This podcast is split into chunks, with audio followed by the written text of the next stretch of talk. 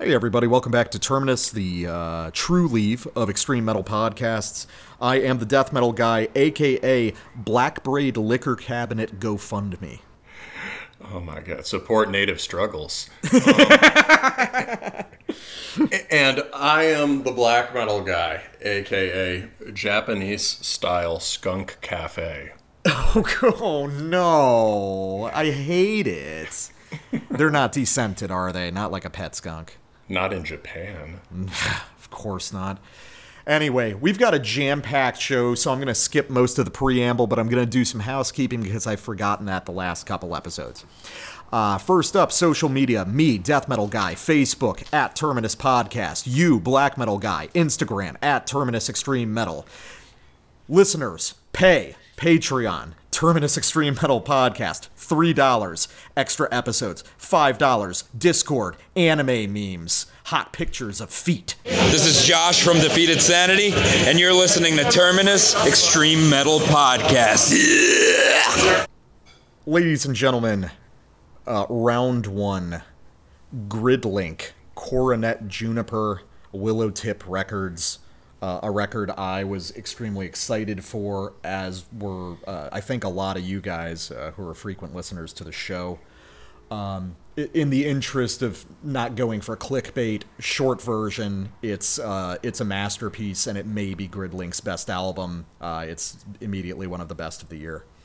Uh, long version, um, Gridlink is a band that I've enjoyed for a long time. Like a lot of people, I got introduced to them through Longhena, which was their third and for a while final full length after uh, Takafumi Matsubara, the primary guitarist, uh, had, uh, I want to say, a brain aneurysm or something to that effect that uh, substantially hindered his ability to play guitar and required a really long physical recovery. But um, after a lot of years, Gridlink is back, and uh, I anticipated that this would be excellent. I couldn't imagine that uh, Gridlink would fail, given the stuff that the members had done uh, in their spare time, like uh, No One Knows What the Dead Think, uh, and uh, Takafumi Matsubara's solo project, Strange, Beautiful, and Fast. Um, so I, I, I had little doubt that this was going to be phenomenal. Um, and I'm really not disappointed. This really does. Um, it, it does everything that was done so well on Longhena, which I think everyone can agree really was just the apex of Gridlink's career. Uh, the first two records, Orphan and Amber Gray, are excellent, but Longhena is just clearly their best album. Um, so I guess the most impressive thing about Coronet Juniper is that it managed to take what seemed like a perfect record in Longhena and perfect it further and pin down even more precisely what makes Gridlink so special. Um, I'll get a little bit into where I think this falls uh, musically, because I, I think I have a different answer to that than a lot of people would. But uh, Black Metal Guy, um, were you exposed to Gridlink before I showed them to you? Like, were you were you were already familiar to a pretty good degree, right? I was already generally familiar. I'd seen, I'd heard some of it and thought, "Hey, this is really cool." And I'd seen some videos of him um, playing, maybe not Gridlink riffs, but playing his signature hyperspeed, uh, hyperspeed speed metal riffs in in the course of his recovery. A friend of mine who was really into shred was showed me them.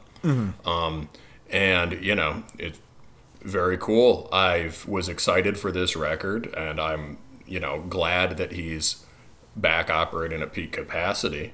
Um, yeah, I so no, I I didn't have like a huge Gridlink background at all. Oh, okay. Um, so so this will be like kind of your your first full length with them.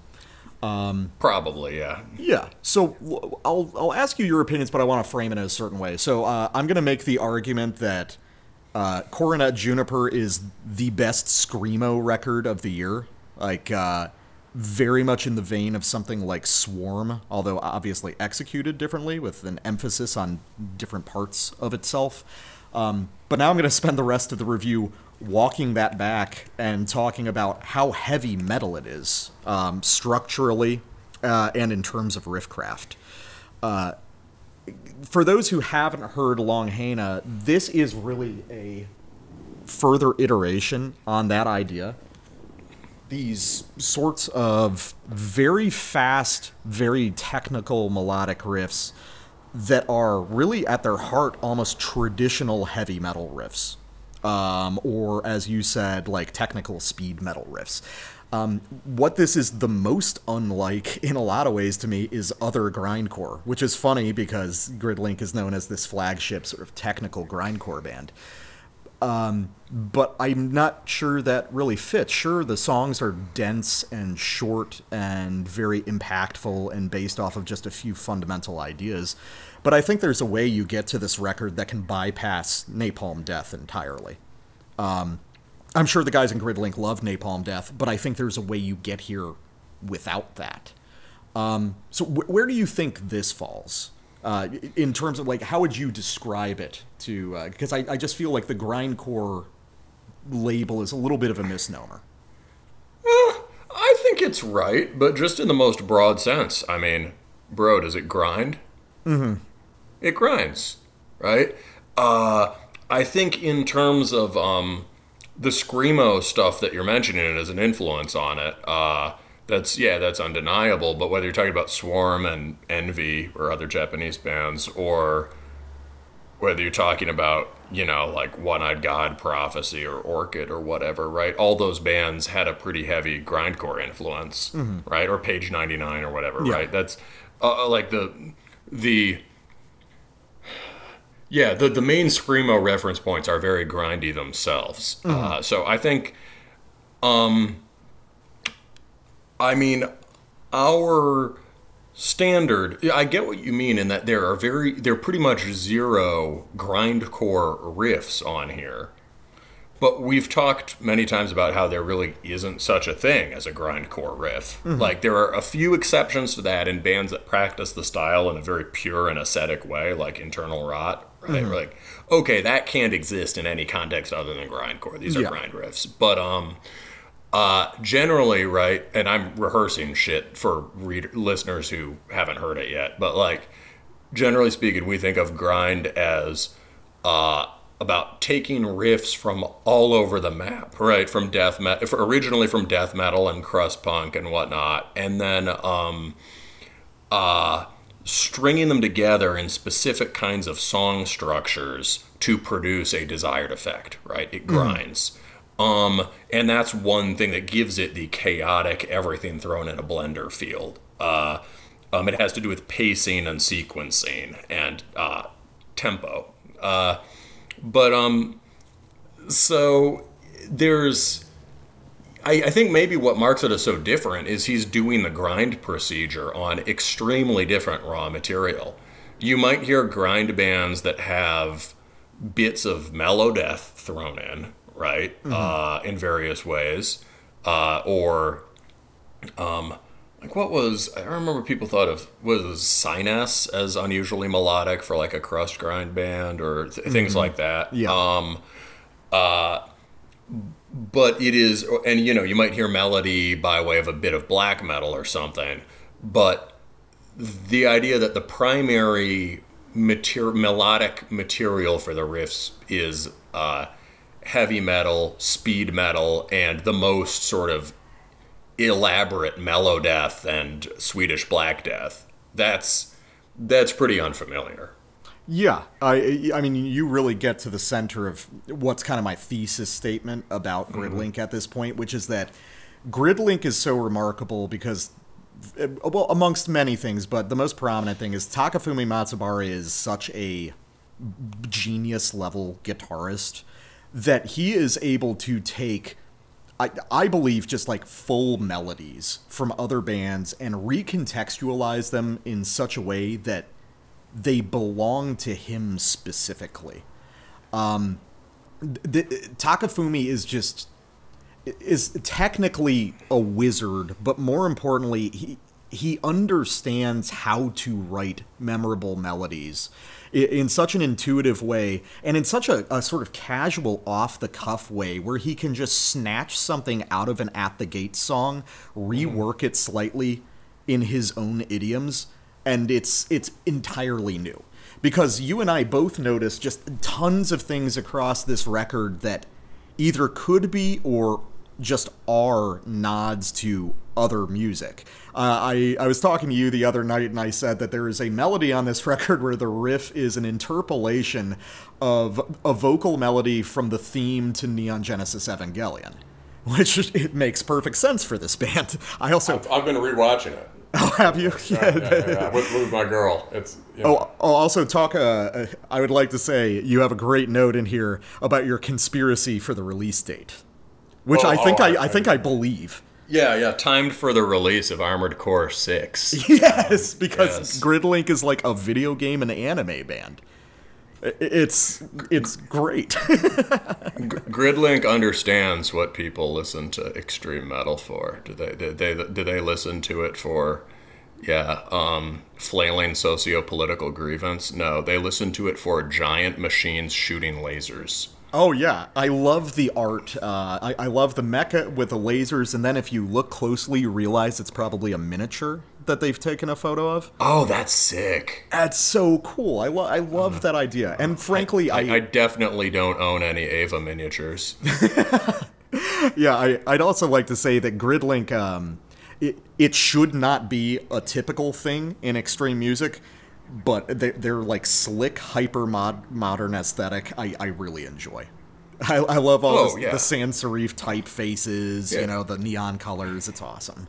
Yeah, I like there's no sort of beating around the bush here. It's just like, yes, we know the music sounds like anime, and yes, it's about anime. Um, it's uh, the um, but yeah, or it's not about anime. It doesn't have. It's not dependent. It's not just like e- Evangelion themed, right? It's doing its own thing, but it's doing it in the same sort of cultural imaginary as anime, right? Yeah. Uh, yeah. So I, I want to underscore what you're saying because I really like that point you made. And if someone is listening casually, like as they try not to chop their finger joints off at the machine shop, they might have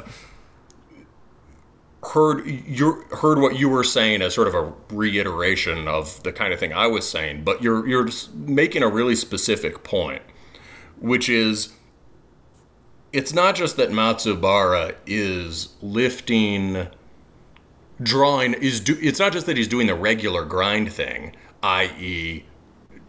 ripping off and arrange or lifting riff styles and arranging them in this original way right it's that the riffs themselves when you zero in on the riffs um you can hear that they're in many cases almost literally borrowed from other bands and yet they sound completely transmuted by his particular approach to writing and particular approach to uh, you know sort of phrasing and delivery Yeah. Well, there's. that- Yeah. Oh, you, no, absolutely. And I, I'd also like to say that, you know, the, the thing that's most impressive is that he's able to take such disparate ideas, recontextualize them, and then package them together into this totally unified aesthetic where a heavy metal riff next to a DSBM riff next to a grind riff next to an anime theme song sounds completely contiguous. Yeah, and, and that is the grind thing. I mean, so it, it's like he's doing. Normally, the grind effect is you borrow content and you give it a grindy form. Here, he's doing that, but your point is that he's also trans. He's also grindifying the riffs themselves. He's acting on the content, the borrowed content, as well as the form, so that it all becomes thoroughly his, even when they're very elaborate hook melodies that might be a signature from another band. You know, like an At the Gates riff might be really heavy, but it doesn't grind. Uh, an At the Gates riff delivered by Matsubara grinds. Yes. And it sounds like his riff, even though note for note you might rearrange it and be like, hey, this is a sick part on Slaughter of the Soul.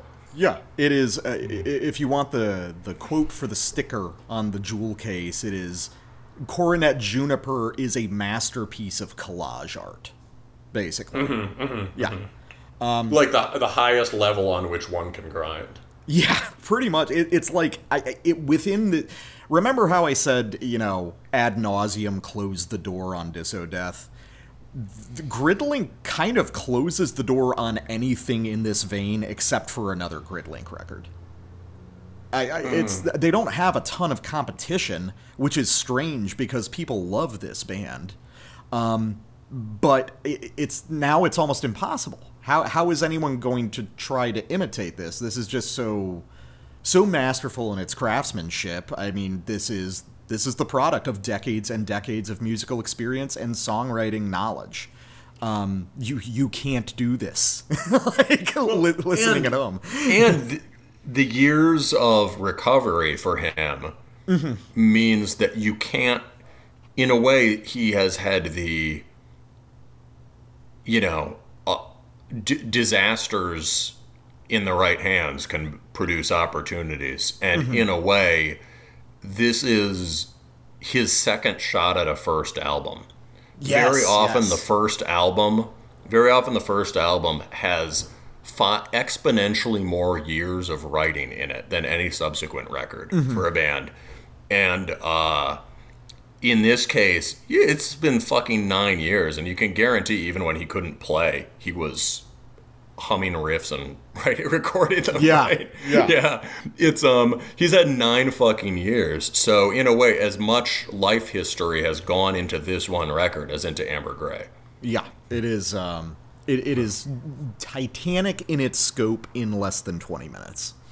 Um, all right Let's grind. Well, wait, wait, sorry. You're going to say one more? Okay, No. let's grind. So, let's we've talked a lot about we started with the thing that this is basically a screamo record and then we've talked a lot about how it's like how it relates to how it also is a grindcore record and how it relates to, you know, its its riffing source material. Now let's get back to the screamo thing. You can hear how despite this grindy composition method and these riffs that are just epic heavy metal, this is in terms of overall mood, quintessentially a screamo record, and in the in the sort of Japanese vein. So this is uh, track one from the beginning, Silk Ash Cascade.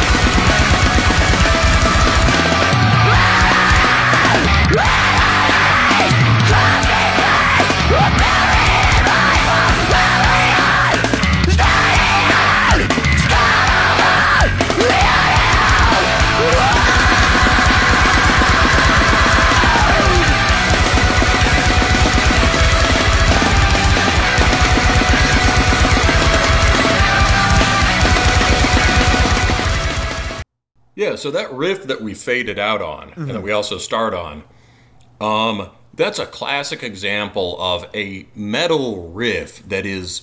We've talked about this before. There are certain riffs that are metal riffs, right? That it could have been a Maiden riff, but the way it's delivered is specifically screamo and its close cousin, American metalcore. yeah, it's right. it's it's screamo thunderstruck. Exactly. Oh, really nicely put. Yes.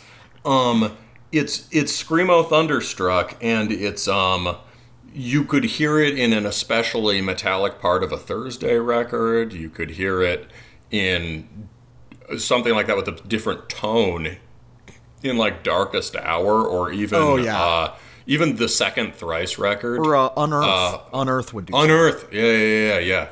Um, so all of these classic sort of melodic metalcore bands and moments like that in I mean, there's also like riffs basically like that in many of the screamo bands we mentioned at the beginning, but um, maybe a little less heavy metal. Um, but yeah, that's a, a, a classic sort of high stakes anticipatory screamo riff, and then it sort of launches into something that you call you called while we were listening to it like the one kind of distinctive Gridlink riff there is. How would you describe that? Yeah, so we'll hear it a few times on these samples, but it's a a, a, a sort of tense minor key, but not not really dark climbing chord progression with either a sort of technical melodic fragment looping over it or just like a an octave matching climbing like wailing trem guitar. Um, that's a specific figure that gets used across the Gridlink discography. So it's- a, a uniquely Takafumi thing. So it's this kind of moving pedal point thing drawn from, which is similar to things in Melodeath or even in like Marduk or whatever, but here Yeah, it's being yeah. used. Here it's this is his idiom, right? Is is and over it there's some active guitar filling in that space, whereas say I don't know Marduk would certainly just like keep the pedal point on the root and. uh you know the the melodeath bands might uh might might try to the melodeath bands might be less abstract about it. They'd try to fill in a melody on the rhythm guitar instead of putting it all in whatever crazy shit the lead is doing. Yeah, yeah, it's uh, it, it's he he likes um, I think Takafumi likes having a sort of intense negative space between guitar lines. You know, he he he doesn't like intertwining leads so much as like a very deep rhythm guitar and a very high spindly lead. That's a good point, and I really like that. It, it allows the two guitar parts to be genuinely distinct and interacting, as opposed to falling into the lead and rhythm pattern. Yes, and uh, well, it's also helped by Gridlink appreciates a sort of thin production. Um, I think this is one of this is probably going to be the best produced album of the year. Uh, the drum production alone is fucking insane. In some of the the just solo drum parts, the the amount of of, of body and tone color you get from the drums is spectacular. Uh, obviously, the drumming performance is also just absurd.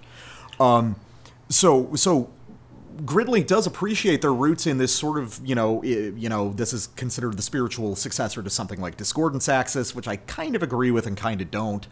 Um, but Discordance Axis uh, was one of the flagship sort of white belt grind bands, which is which really means screamo grind. We just didn't know that at the time. Um, but they always had an appreciation for a thin, grindy production. The guitars are strong, but they don't have what you would call a lot of heaviness or body to them. And it, it makes the, the musical soundscape very spacious because it's not getting clotted up with quite as much guitar saturation as you get from a regular metal record. That's a very good point, and I would say the um contr- for listeners contrast that thin sound, deliberately thin sound from the uh, just unbelievably beefy sound of other popular grind bands from that area, namely like Nasum and uh, Rotten Sound or Pig Destroyer. Yeah, which are, those are trying to be. and the thin sound the thin sound here is that's it's also a screamo thing i mean maybe maybe discordance axis is getting it from their own place but here it's a screamo thing that is although it sounds like discordance axis were white belt right so that's a screamo they- production convention Discordance was very screamo, but but more kind of noisy, Right. angular screamo. Right. Right, right, right. So the thin production is is typical of that, and it's it's it's kind of a glassy. It brings it pretty close to a glassy tone, like you would get in post punk, um, post punk or goth or anything like that. But it's being played in a much more aggressive way. Uh, but yeah, that's it, and it brings attention to the guitar texture and creates this more sort of. Uh, you know, um, well, for a lot of the screamo bands, it can be a more sort of uh, angsty and collapsing mood, or it can be sort of more ethereal. Mm-hmm. Yeah, but anyway, um, why don't why don't we go to yours? Yeah, sure. So uh, we're gonna go to the third track on this record and just listen to the whole thing. This is called Pitch Black Resolve. Uh, it's one of my favorites on the record. Um, and here we're gonna get back to a couple things. One being that this opens with the thing that I'm calling the Gridlink riff, that arrangement of like upward climbing chord progressions. Um, but it's also going to touch on something that you pointed out, which is a proximity to American metalcore, which is you know joined at the hip with screamo, and is also very important to this band because there is just one of those incredibly greasy sort of pentatonic uh god forbid Yeah, yeah. like a like a god forbid riff or like a lamb of god riff like a new wave of american heavy metal riff but played at a blinding speed that loses none of the the inherent swagger uh so yeah let's listen to pitch black resolve. This whole thing fucking rules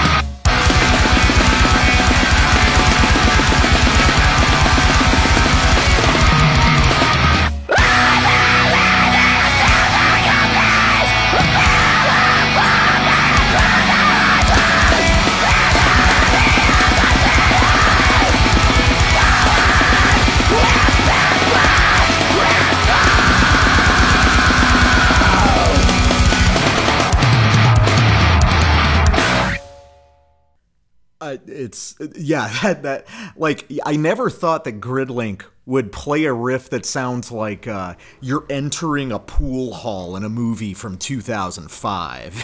you know, and there's a bunch of rough guys inside in leather jackets, but then they play it like 40% too fast. And it has a character all its own. I, I, I, I love the contrast of the ideas. There's uh, also crazy follow through on it. Like the riff actually has a very elaborate shape in a way that might be uh, you might not get from Pantera. Yeah, yeah. It's it, it- well, it's got you know triple the notes of a Pantera mm-hmm, riff, mm-hmm. but it, It's sort of like it's sort of like circle. It does this weird. It does this kind of circle. It's big stacked power, big like rising power chords that are that move in a kind of like uh, yeah, in a sort of arpeggio circle yeah. or something. Well, you pointed out a similarity to Skeletonwitch on the big Melodeath riff there. Yeah, yeah. So that's after the big, you know, after the the the, the throwdown bluesy riff. Uh, you get that. Yeah,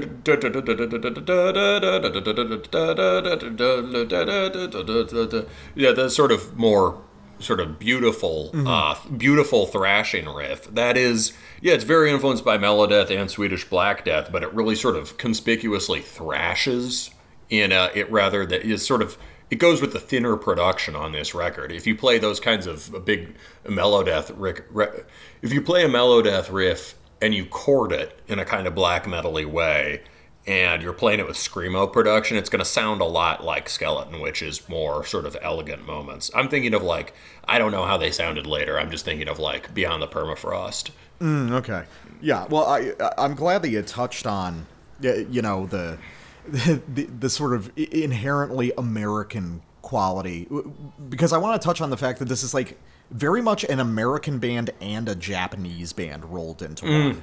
I think that's a very good point. and they really sort of appreciate the the furthest eccentricities of their respective regions. You know, things very unique to those places coming into collision in a really cool way. Um, something I also noticed, uh, especially on your first sample, is the chord voicings that Takafumi is using are because I was listening to them into the in the car today.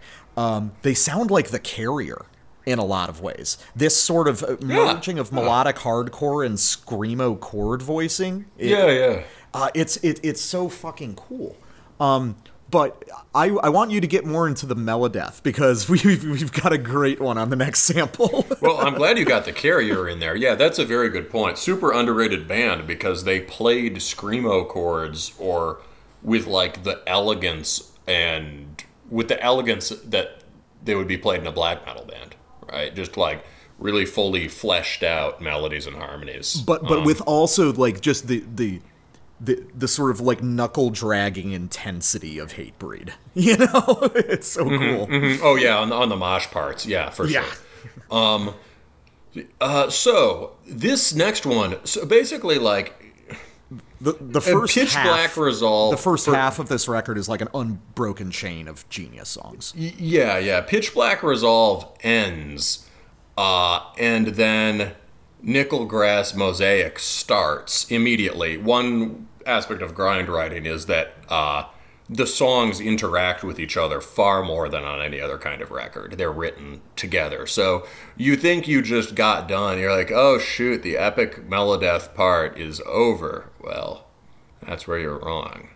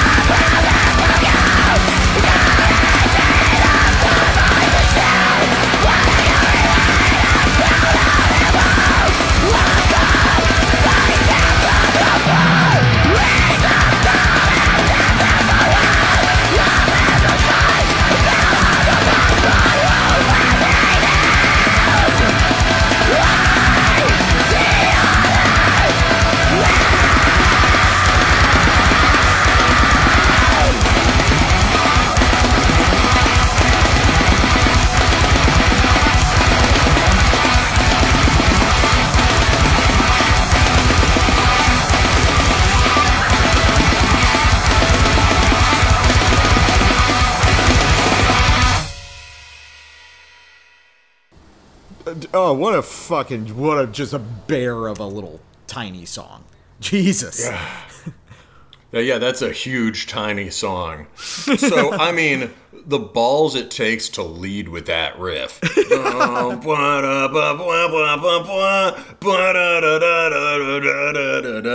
like, as with the big sort of uh, Lamb of God riff on the last song, he's so good at playing melodies that he plays kinds of melodies that the first time you heard them when you were 15 blew your fucking mind. Yeah. Right? And And then you hate them for another 20 years. exactly, you grow older or and, and if, if you don't hate them, you allow them only in the very certain in specific contexts, mm-hmm. right? You're like, "Okay, well I like that for what it is, right? But that's like you know, oh, it's, you know, it's Pantera, or oh, that's silly, you know, that's like fun, indulgent metalcore or whatever, right? You put them in their corner and you move on to, uh, you move on to bands from Belarus who can't play their instruments, um, but they're, uh, but like. He's so good at taking that just sort of massive Dorian chord progression riff and just uh, Dorian sort of it's, it feels a little minor, a little pentatonic, and just through speed, through delivery, and through that sort of well-rounded, fleshed out form, the way it goes down the descent, just nailing it and reminding you why those riffs are actually great. Yeah, and uh, that that Dorian melody, that that really elaborate winding one, that's the one that's the fucking Neon Genesis Evangelion theme because you can interpolate over it exactly. You know th- that that song that people use in the meme videos, the dun dun dun dun dun dun dun dun dun dun dun. Oh yeah, you're right. Dude, it's the same fucking melody. He's changed it slightly because I noticed. Yeah. Yeah, I noticed that the way he arranged it before I realized what it was. Uh, he, sometimes Takafumi will arrange these leads more like vocal melodies in terms of like uh, how he's staggering the notes. Um, they're not really played in a guitar idiom; they're played in a vocal idiom. And then I pieced it together with the notation, and I was like, "the the god, the madman's done it. The madman's done exactly this." Man, um, you know, it, so also in terms of that huge riff, um, something that made me think of was Nagelfar, Sweden, which yeah. is technically Black Death, but you know, th- there's a spectrum from Black Death to Melodeath. It's really just one style, um, and we don't have a good name for it yet. But uh, it's the the Nagelfar record, although it's sort of black metal, is as indulgent and you know willfully fruity as any Melodeath record, and they'll totally do things like that, just like big, s- thick chords moving up a really epic progression, right? Um, but yeah, anyway, um, just wanted to mention them, and that also links to one of the next riffs. Uh, pretty quickly after that, the Skeletonwitch riff returns for a very similar one. That sort of nimble, nimble, muted, and chorded riff. So he's not just linking the songs in an extremely produ- meaningful way. He's also deliberately doing modular songwriting where riffs from other songs reappear later to unify the thing. Uh, and at the end, he does something that's really grindy. He he hits this sort of lead, big low low end lead, sort of death metal style tre- single string trem, or something, and he just sits on the fragment, deliberately kind of stuttering it and winding up tension. And that's a very grindy thing to do. Yes, yes, it is. Uh, the the most in, extreme grindcore stuff comes around the fringes in in moments like that that are used for very deliberate effect. Um, but one one more instance of Takafumi um, uh, sort of appropriating material from radically different styles and repurposing it. We're gonna go to the next song, Ocean Vertigo. this song is almost entirely based off of a DSBM riff. And Takafumi plays a bunch of different subtle variations of it that bring out different tone color and different chord voicings. Um, I, I also want to say, just before I forget, that this record compares really strongly to the contrastic record Mammon that was my favorite of 2020. It's got the same sort of like futuristic, kind of sad emo metalcore grind thing. Um, and I didn't think Exhilarating sadness. or yeah, yeah, pure Yeah. pure Ghost in the Shell shit. um, and I didn't think I would hear more of that until I heard this record. So let's listen to Takafumi just take a, a stock DSBM riff and make the coolest shit in the world out of it.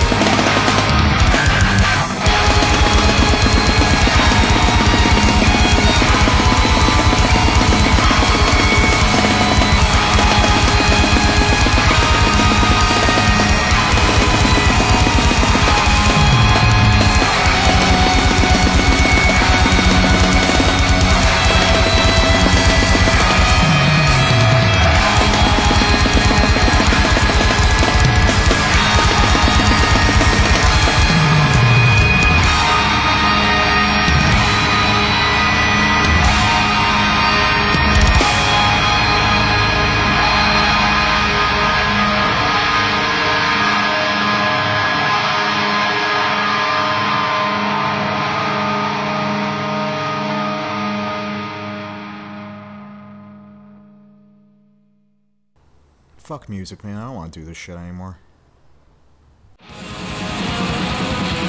This is a little one gash, and you're listening to Terminus. All right, and we are back from uh, outfitting our mechs to discuss the new one from Sielunvihollinen. This is Helvetinkone, which translates roughly as Hell Engine, out now on Hammer of Hate, one of Finland's classics. Uh, the um, so in a way, this is the new one, but we reviewed a couple other Sealand releases earlier this year. Uh, we released, we reviewed a um, the split with Sudin Tyval, which was actually 2022. Uh, but what we focused on was this was the Sealand Morskaya EP, which came out much earlier than this year, but was actually written after the material on this record, uh, after the material on Helvetinkone. And it was an EP, and it was composed out of frustration with how long it took to get Helvetinkone out, right? Because of basically supply chain issues, um, which have been affecting uh, record production all over, basically. Uh, so Seelen Morskaya was a bit of a departure from the recent direction of the band. It was all, more like their early material, uh, but uh, it was almost like, and as you put it, like a more sort of modernized Impaled Nazarene. You know, yeah, yeah. very quick, punky black metal songs, um, and with a lot of grinding riffs, but also extremely elaborate, uh, extremely elaborate leads of the kind that Sielunvihollinen has become known for. Uh, but you know, when these are delivered at breakneck speed and in the context of and with raw punky production, it sounds almost more like Emperor type stuff. Uh, like like sort of so it's like impaled Nazarene with more Norse and Finnish grandeur. Uh, well, they are Finnish, but you know what I mean. Uh, you know the fancy Finnish stuff. Yeah, yeah. Um, yeah. So, um, uh, so that, that was a bit of a departure. Um, but Helvetinkone is, um, yeah, this is definitely not. Although this record has plenty of uh, one-two hardcore beats and plenty of stomping oi passages, it really does not have the punkish feel that is. Uh, core to Sielunvihollinen and that was especially exaggerated on the last EP. Um, it, it is more restrained. Uh, and in that sense, it carries on a tendency that we heard in some of the songs on Teloitu Kaski, uh, the 2021 one, which had a couple songs. Remember, I described that one track as like Sunday afternoon in early spring in Helsinki? Yeah, yeah, yeah. Yeah, sort of. It, it has tracks that have this kind of um, they started to have these tracks that have this kind of like bleary eyed, downcast urban noir vibe. Um, and this record, this newest one, uh, Helvetinkone, carries that really, really far.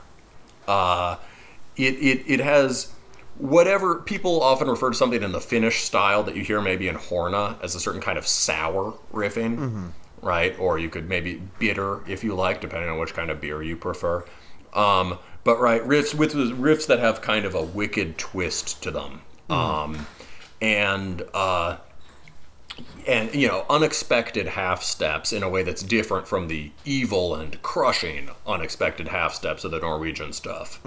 Um, uh, and this is this is that tendency carried towards the fullest extreme. Also influenced a ton by Peste Noir, I think that Yeah. and and literally the sort of the French decadent and noir film vibe that you get in a lot of his music, and by video game music, I think, which uh, you know the the the main man Matthias has never been shy about, uh, you know, as as a core, core influence.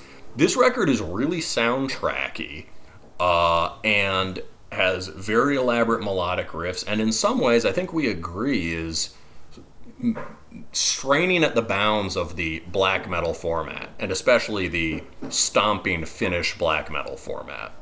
Uh, it's really good. There's outrageously, outrageously detailed melodies with um, much more detailed rhythm guitar than we often get in Finnish stuff. Um, cool instrumental performances, and yeah, a unique atmosphere. Um, but let's get into trying to define what makes this weird. I mean, death metal guy, what did you make of it? Uh, agreed. This is an extremely weird record. I think I like it. I, I, I, I think that I like it maybe a lot, but I, I I'm kind of struggling with like if there's something to say that this is coming up with musical ideas that I'm having a lot of trouble describing in a way that seems in a way that would like you know i guess when you're a critic you're trying to find ways to describe music which is of course you know like dancing around architecture. But you know hopefully with the idea that you can give the impression of what it sounds like to Yeah, to, the, yeah. to the listener or the reader or what have you. Here that's really difficult to do. Um, you can imagine this as a sort of black heavy metal fusion and that is almost objectively true, but where your brain goes is completely wrong.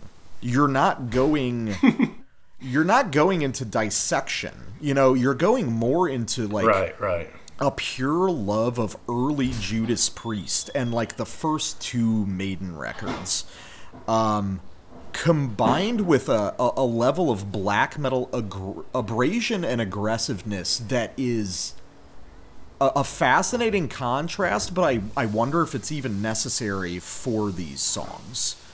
This is one of the weird cases where I I feel like this is pointing toward something uh, I don't want to use the word softer on principle because this is a metal Yeah, podcast, yeah. but you get what I mean. Something you, you know, something closer to the 80s. There are certain parts of this record that are very aggressive in the classic vein um, for this band and for black metal, uh, and um, have an immediate physical energy to them. Um, but they're the exception rather than the rule, and that's not by mistake. Right. This Yeah. is uh, the. It's after something different, and often the blast beats and the stomping one-two beats and the the you know the the screeching vocals seem kind of incidental to what's going on here. Uh, and I think what you're what you're saying, death metal guy, I, I think you're right. It's it's unusual in a way that's hard to describe. This is extremely original music yet, but wh- or this is extremely original music, and wherever Sielunvihollinen is going, he hasn't quite got there yet. Th- This is something original taking shape, and I think it's it's in the midst of the metamorphosis. Yes, it's it, he's working out a new vocabulary for this style. and and I think it often feels like the kinds of melodies he's developing and also the kinds of atmospheres uh really are shackled by the format that this has to be driving one two beat blast beat stomp.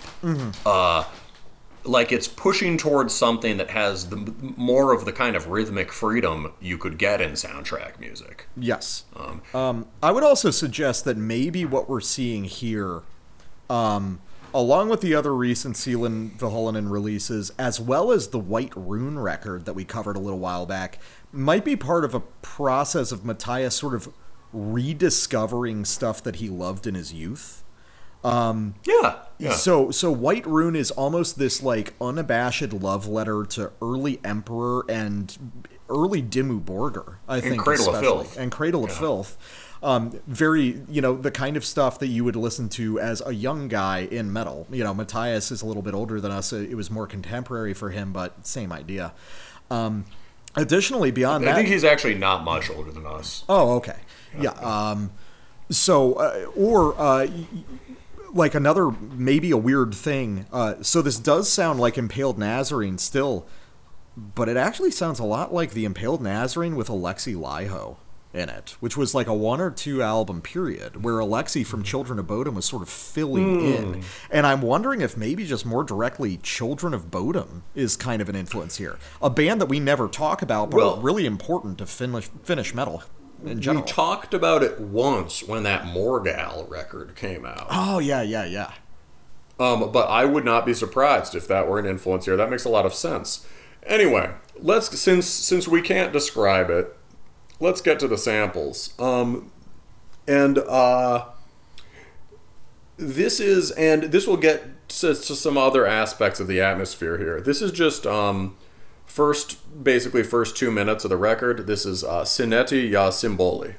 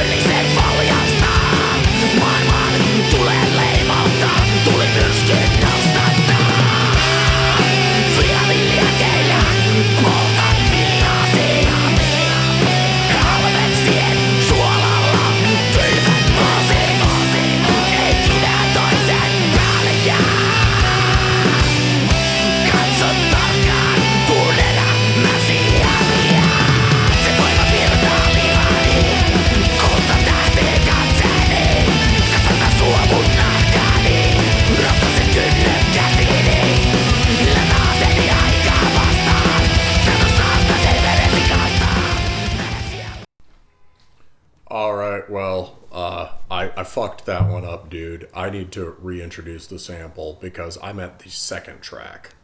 Is that possible? If not, we'll just use this sample. No, I'll just. How about I just bolt in? How about we just listen to the second one now, and we'll just switch the order around. Oh, oh, word. Did I have the um? uh, uh, oh, let's see. Oh, I was looking. That's right. I was looking at the wrong fucking. I was looking at the wrong notes. There we go. Okay. So wait, if I introduced, we're actually good, dude, because I can just do.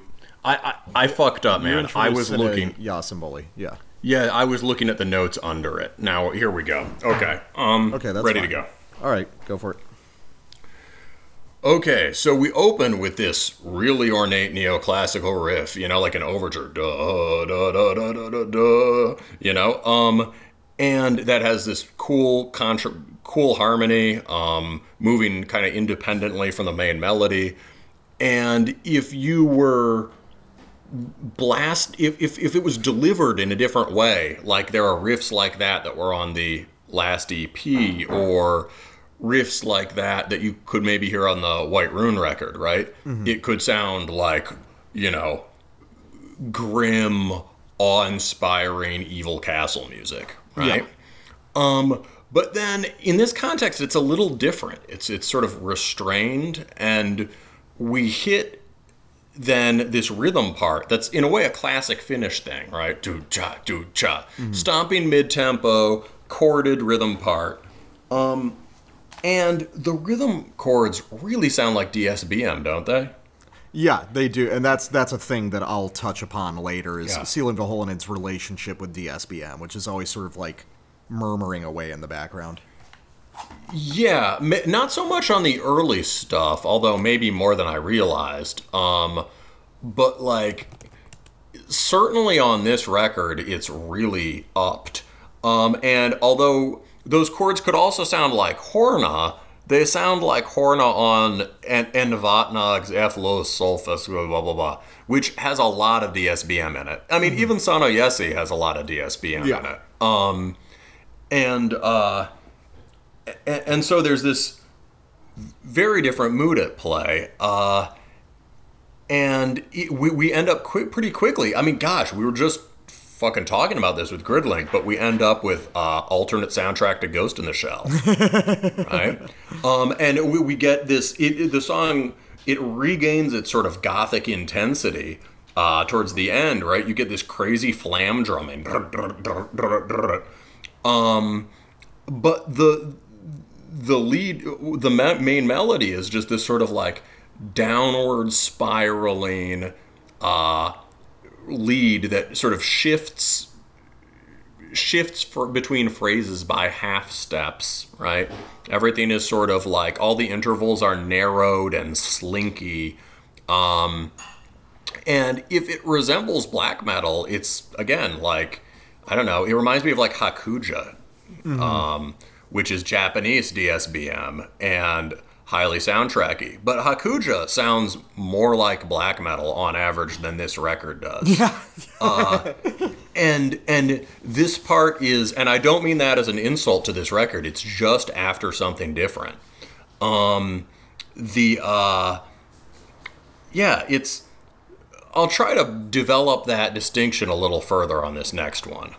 Uh, it's. I mean, did you have anything else to say about that sample in particular? No, I, I- guess I wanted to say something a little bit more meta about Sielunvihollinen. I guess if there's like a primary thread that follows through this band from the more like traditionally black metal material to this, um, it's a real emphasis on directness in songwriting. Not not in the sense that it doesn't have subtlety or complexity, but in that it really has no interest in anything tricky or mysterious or even necessarily unanticipated. It, it's after something very specific and direct, and it wants to communicate it to the listener in a very plain spoken way. Um, which I think is interesting. It sort of runs counter to a lot of natural impulses in black metal to to mystery. And, and, and sort of like uh, confounding weirdness. Sielunvihollinen has no interest in that. that that's a good point. I mean, um, a guy on our Discord, right, labeled grouped Sielunvihollinen as a sort of street black metal band. Uh, in that, and you know that has to do with the Oi and RAC influence, obviously, but also the specific atmosphere, right? It's Yeah. it's very it's city music and it's very grounded right it has this sort of yeah craftsman like directness i mean there's a simplicity and directness to horna right but there's a lot of mystery there. Oh, Horna's yeah, an yeah. extremely mysterious band Yeah, Horna's Horna's about alchemy and shit. No way, Yeah, yeah. Like, exactly exactly Sealant This is- Mahonen isn't writing anything about fucking alchemy. That's nerd shit. Right. We don't do right, that. right. The, the classic Sielunvihollinen song was about, you know, beating someone's ass on the back streets, right? Tamakansa, Tamakansa, Tamama, or whatever, right? Um, and this stuff is still very street and very urban, but in a in a really different way. Uh, so here we're going to go to track two, which is Rivoni Astalo. Uh, and this is structured as a ripper, right? It's paced as a ripper, in that it has that hardcore beat and the oi stomp. And you get some echoes of the old Seelan feel, but melodically, again, it really wants to go somewhere else. Uh, and yeah, let's check it out.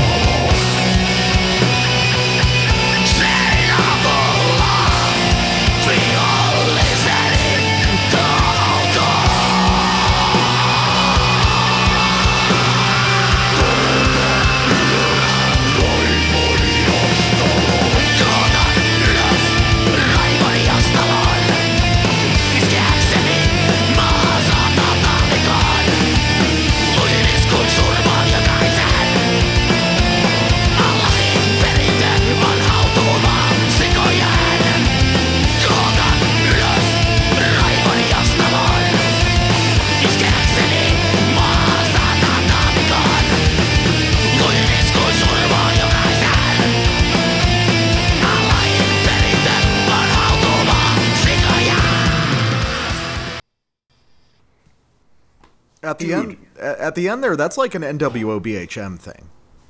You mean the. Do you mean the like the lead or the rhythm Part? The lead, and especially yeah, using the lead as a rhythm is mm-hmm. like a very like early 80s NWO BHM thing. You know, before the shape of the heavy metal riff was perfectly defined. So do you mean kind of vamping with the lead? Yeah, vamping a little bit with the lead, not really, uh, you know, before there were rules, before the Right, rhythm right. guitar was there to do chords. There was still holdover stuff from 60s and 70s rock that hadn't Mm-hmm. leached its way out yet. And he's sort of rediscovering some of those ideas here. And what I wanted to talk about there is the really active rhythm part, uh, which is doing straight up counterpoint, independent rhythm. Uh, and so you can hear at, at the, the the rhythm riff there has two versions. Um, the first we get the descending chord progression uh, under those wheedly woodly British heavy metal leads. Get descending chord progression leading to a crunchingly nasty resolution, uh, which echoes the stompy chords that we heard earlier in the song. And then the second iteration, it, it turns around in almost for the first time on the I think for the first time on the record in the sort of burly epic wide intervals we associate with Finnish black metal and it does it at light speed suddenly the rhythm part accelerates past the lead and we get right um um, it's this huge sort of Rama Lama moment. And at that moment, you hear some of the like stomping skinhead energy you get in the old stuff, but but it's the counter melody, right?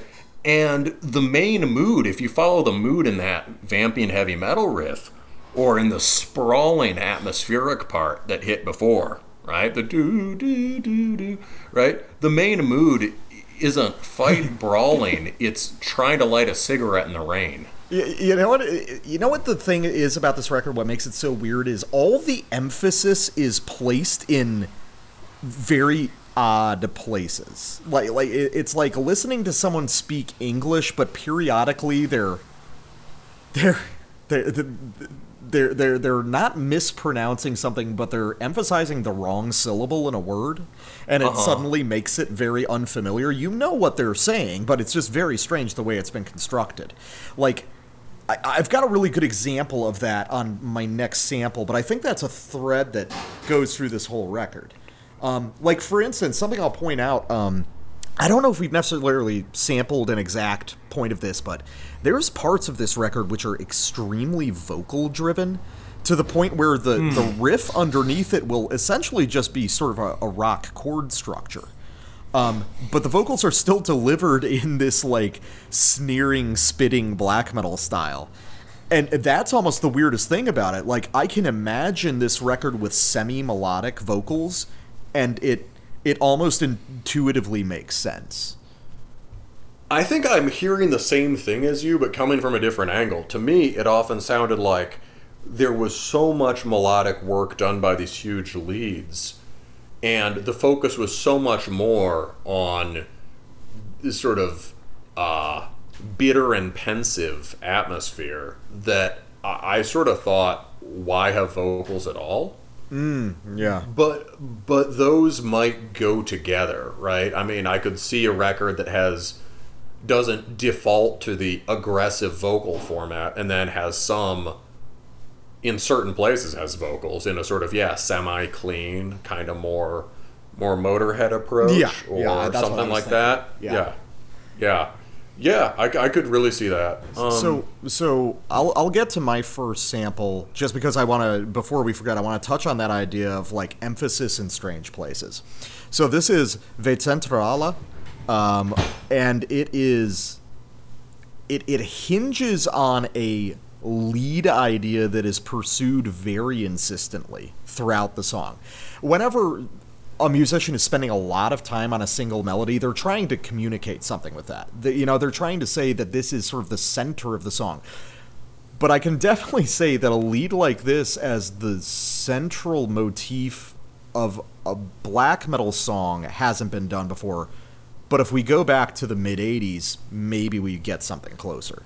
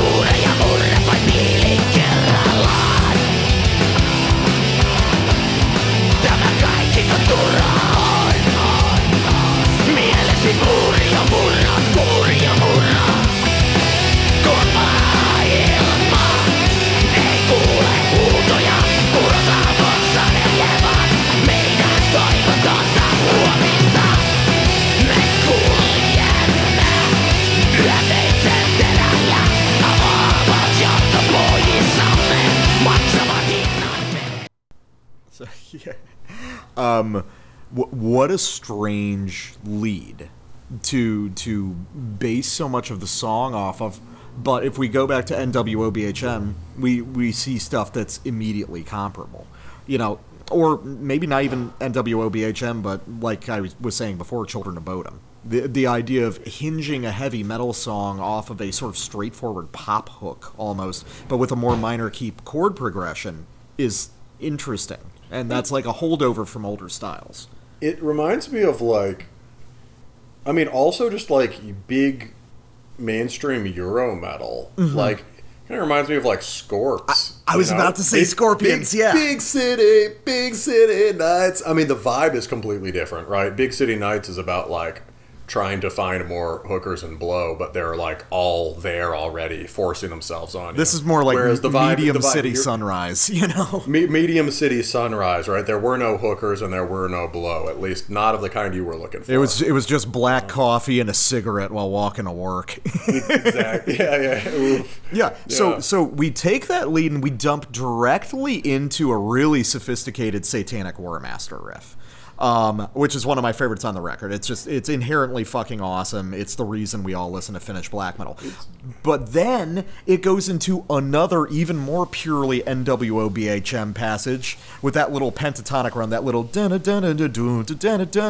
there's almost a funk to it. Mm-hmm. Um, and then he yeah, harmonizes yeah. the fucking thing as you would back in '85 because of course, you know, it's mm-hmm. um, it, it, it's at once immediately familiar if you've got a, like a long historical knowledge of metal but immediately alienating because of the way it's structured in the song he's using these he he's using these very um not flashy but sort of like insistent and cool guy swaggering melodies in, in an almost ironic way you know counterpointed Yeah. by the sort of like depressed sort of anhedonic chord voicings underneath i think it's really cool Yeah, there. There's even something. Um, yeah, there's a kind of um, what's I gonna say? Like um, the. Yeah, the um the way that contrast, you know, there's a lot of swagger in the the tandem lead, right? You know, it drops from the Satanic Warmaster thing into the really swaggering heavy metal riff and the solo section, and there's this really cool rhythmic stutter he does that sets up sets us up sets us back up for that sort of like vamping but really sort of uh, tense heavy metal riff. Uh, there, there's like this. Um, you could hear some irony in that. You finish the tandem guitar solo, and then quick back to do do do do do do do do do do do do do do. Shit, did I forget the keys? Um, it's um. Uh, so, and this song is one of the more straight ahead bangers, right? Really, like here, you can. This is a very sort of brisk and high energy whole sample, even though it has more of the sour mood to it. This is, you know, you can get. Um, but here, the Satanic Warmaster riff really is the exception that confirms the rule. And that works on the level of the album as a whole, too. If you want just like a banging anthemic Finn Black song, Alchemistia Tu Hoa is that for you. Uh, that that's track three. That's a it's a fucking banger, but we're not even sam. It might be like, you know, maybe it's the best song, but it's like on a different record. yeah You know what I mean? yeah It's there for the it's there for the fans. Um, and here the Satanic Warmaster riff, it's really well skillfully done because of the rhythmic timing, but it's almost a quote either of Satanic Warmaster or of Goatmoon's Immortals Winter. Oh, okay, yeah. I mean, it sounded like it, uh, it's just such an intensely classically Finnish riff. Yeah.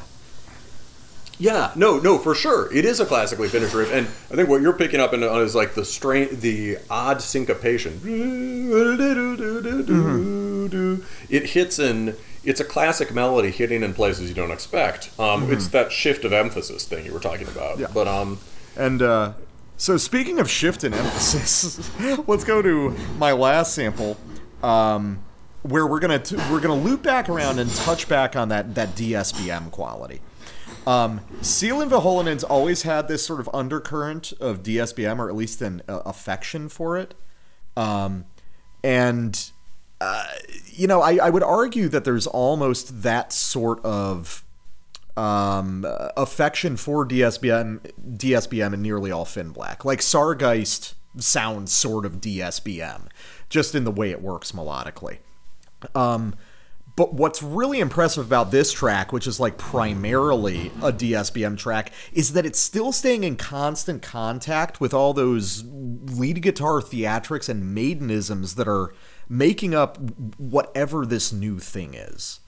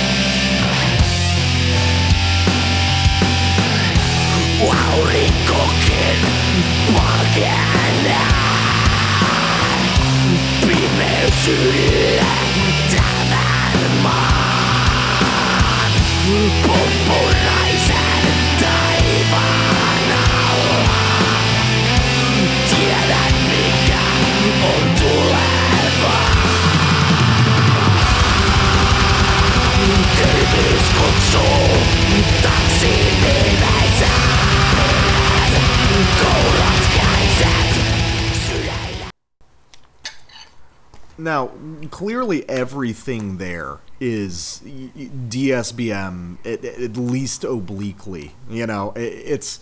Um, wh- what it really sounds like is total self hatred, which makes sense because total self hatred is the most Finnish DSBM band. Uh, it, it, it is purely Finn Black and purely DSBM simultaneously. And if there's something Sielunvihollinen's very invested in, it's being particularly Finnish. Uh, and I like how it comes out here. And I like that, uh, you know, Matthias is taking the time to just present a full fledged DSBM track. Um, that undercurrent is present on, you know, basically all of his music uh, in Sielunvihollinen to some degree or another, but I like hearing it bear fruit fully here. Yeah, dude. It's um something worth noting is just how authentic the the main the sort of uh the sort of pl- plotting arpeggio part. Oh, yeah. where you you have these these broken arpeggios that are fully allowed to echo. Um, it's one of the one kind of a rare moment where you hear Sielunvihollinen experimenting just with tone in space, right? Uh, the, these echoing arpeggios are so authentic to the DSBM tradition. And there was that one part, like when he ran through the sequence once at the turnaround, there's he does this brightening major chord at the very top, mm-hmm. right? That's that's just like a sign that he's immersed in in in that form, right? It's it's like, oh yeah, this is a real DSBM passage. So I, I guess where do we go from here? I shit, man. Either either uh, back into bins of dusty, forgotten NWO BHM seven inches from 1984, or into the future in parts unknown.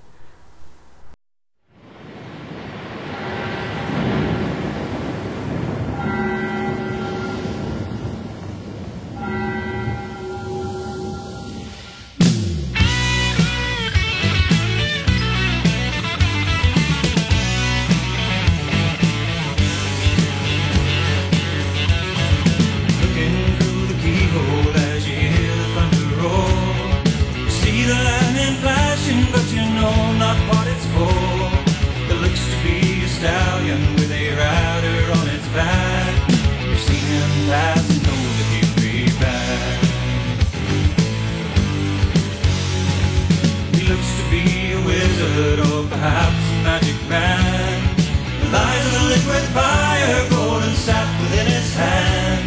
And he rides above the mountains with a secret that he holds. For the time has come, the people must be told. So shall it be written? So shall it be done?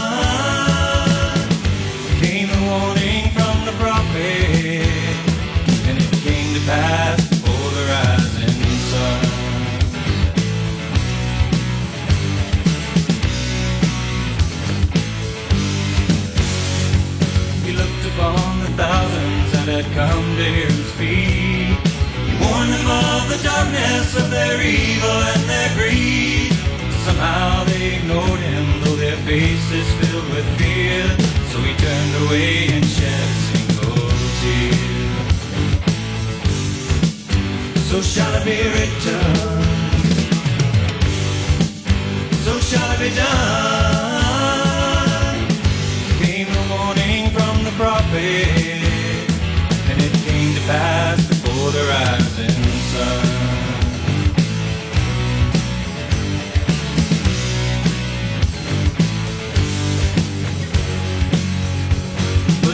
his words had gone unheeded, nothing more that could be done. He returned into the mountains from where he had begun. Now he watches from the heavens as the void is drawing near. And the prophet's words are ringing all too clear, all too clear,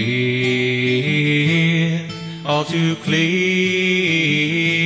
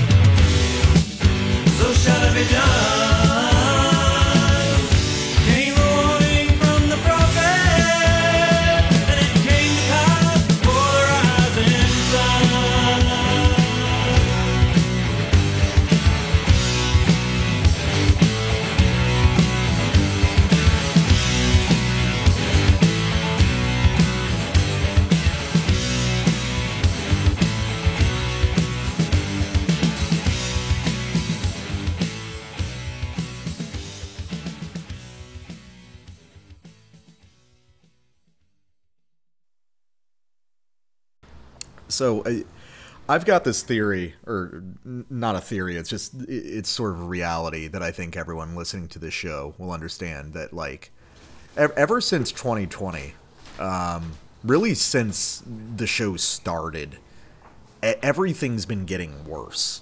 Um, I'm I'm in a particularly sour mood over the last few weeks. I'm just I, I'm stressed. I'm overworked. I got a lot of irons in the fire.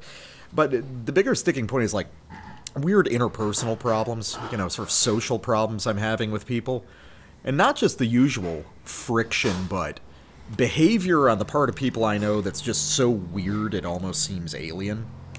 And I think that that has something to do with like the movement of Western culture ever since the year Yeah. of the rat. Um, everything's getting shittier, but not in the sense that we're everything's collapsing. It's just sort of sick. All the streets that I drive down uh, have more potholes than before. Food tastes worse. You know, worse quality ingredients are being used.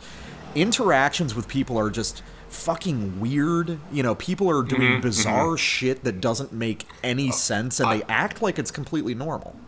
Three multiple people that I know have just lost it. Yeah, I, I, I am losing friends because they're just starting to become completely unhinged. Um, and it's happening with such frequency, you know, you, you have to do some self critique and be like, am I part of the problem? Because I feel like I'm in a fever dream when I interact with people now. Uh, everything is melting and everything's getting worse. And it, doesn't really have a, a source, it's just sort of poisoning itself. um, and it's been like that for for you know going on four years now. Um, when I was younger, uh, I used to listen to a lot of um, sort of uh, odd stuff in in my my depressive uh, phases, which still exist but are a little more controllable now. Um, I would listen to, uh, you know, DSBM and stuff like that, but I'd also listen to a lot of brutal death. And listening to certain stuff like uh, Mortician or Enmity gave me a feeling of real nihilistic hopelessness uh, that that sort of resonated with me and helped me get through hard times. As weird as that sounds, uh, Trichomoniasis with makeshift crematoria out now on New Standard Elite is like a perfect recreation of those feelings. And I listened to it five times yesterday, and it was exactly the sort of not curative but symptom controlling medication that I needed to to get through another day of bullshit. Uh Trichomoniasis plays noise, brutal death, gore grind, very much in the vein of Last Days of Humanity, Enmity, uh, the Mexican Disgorge, um, maybe pustulated Neanderthals, stuff like that. Stuff really on the fringe. Um, definitely functioning more like a noise record than a metal record, or at least a heavy metal record as we would understand it. Um, and I, there's nothing I can say about this record that will not that will convince people who aren't into this, but I think it's brilliant, not merely in its extremity, but as a sort of atmospheric piece. Because I think the things that I was describing about the world we find ourselves in are very important to this band, and I think they feel a similar way. And there's an expression of emotion on this record of a, a mingled rage and anxiety and confusion and paranoia that feels very appropriate for the present moment.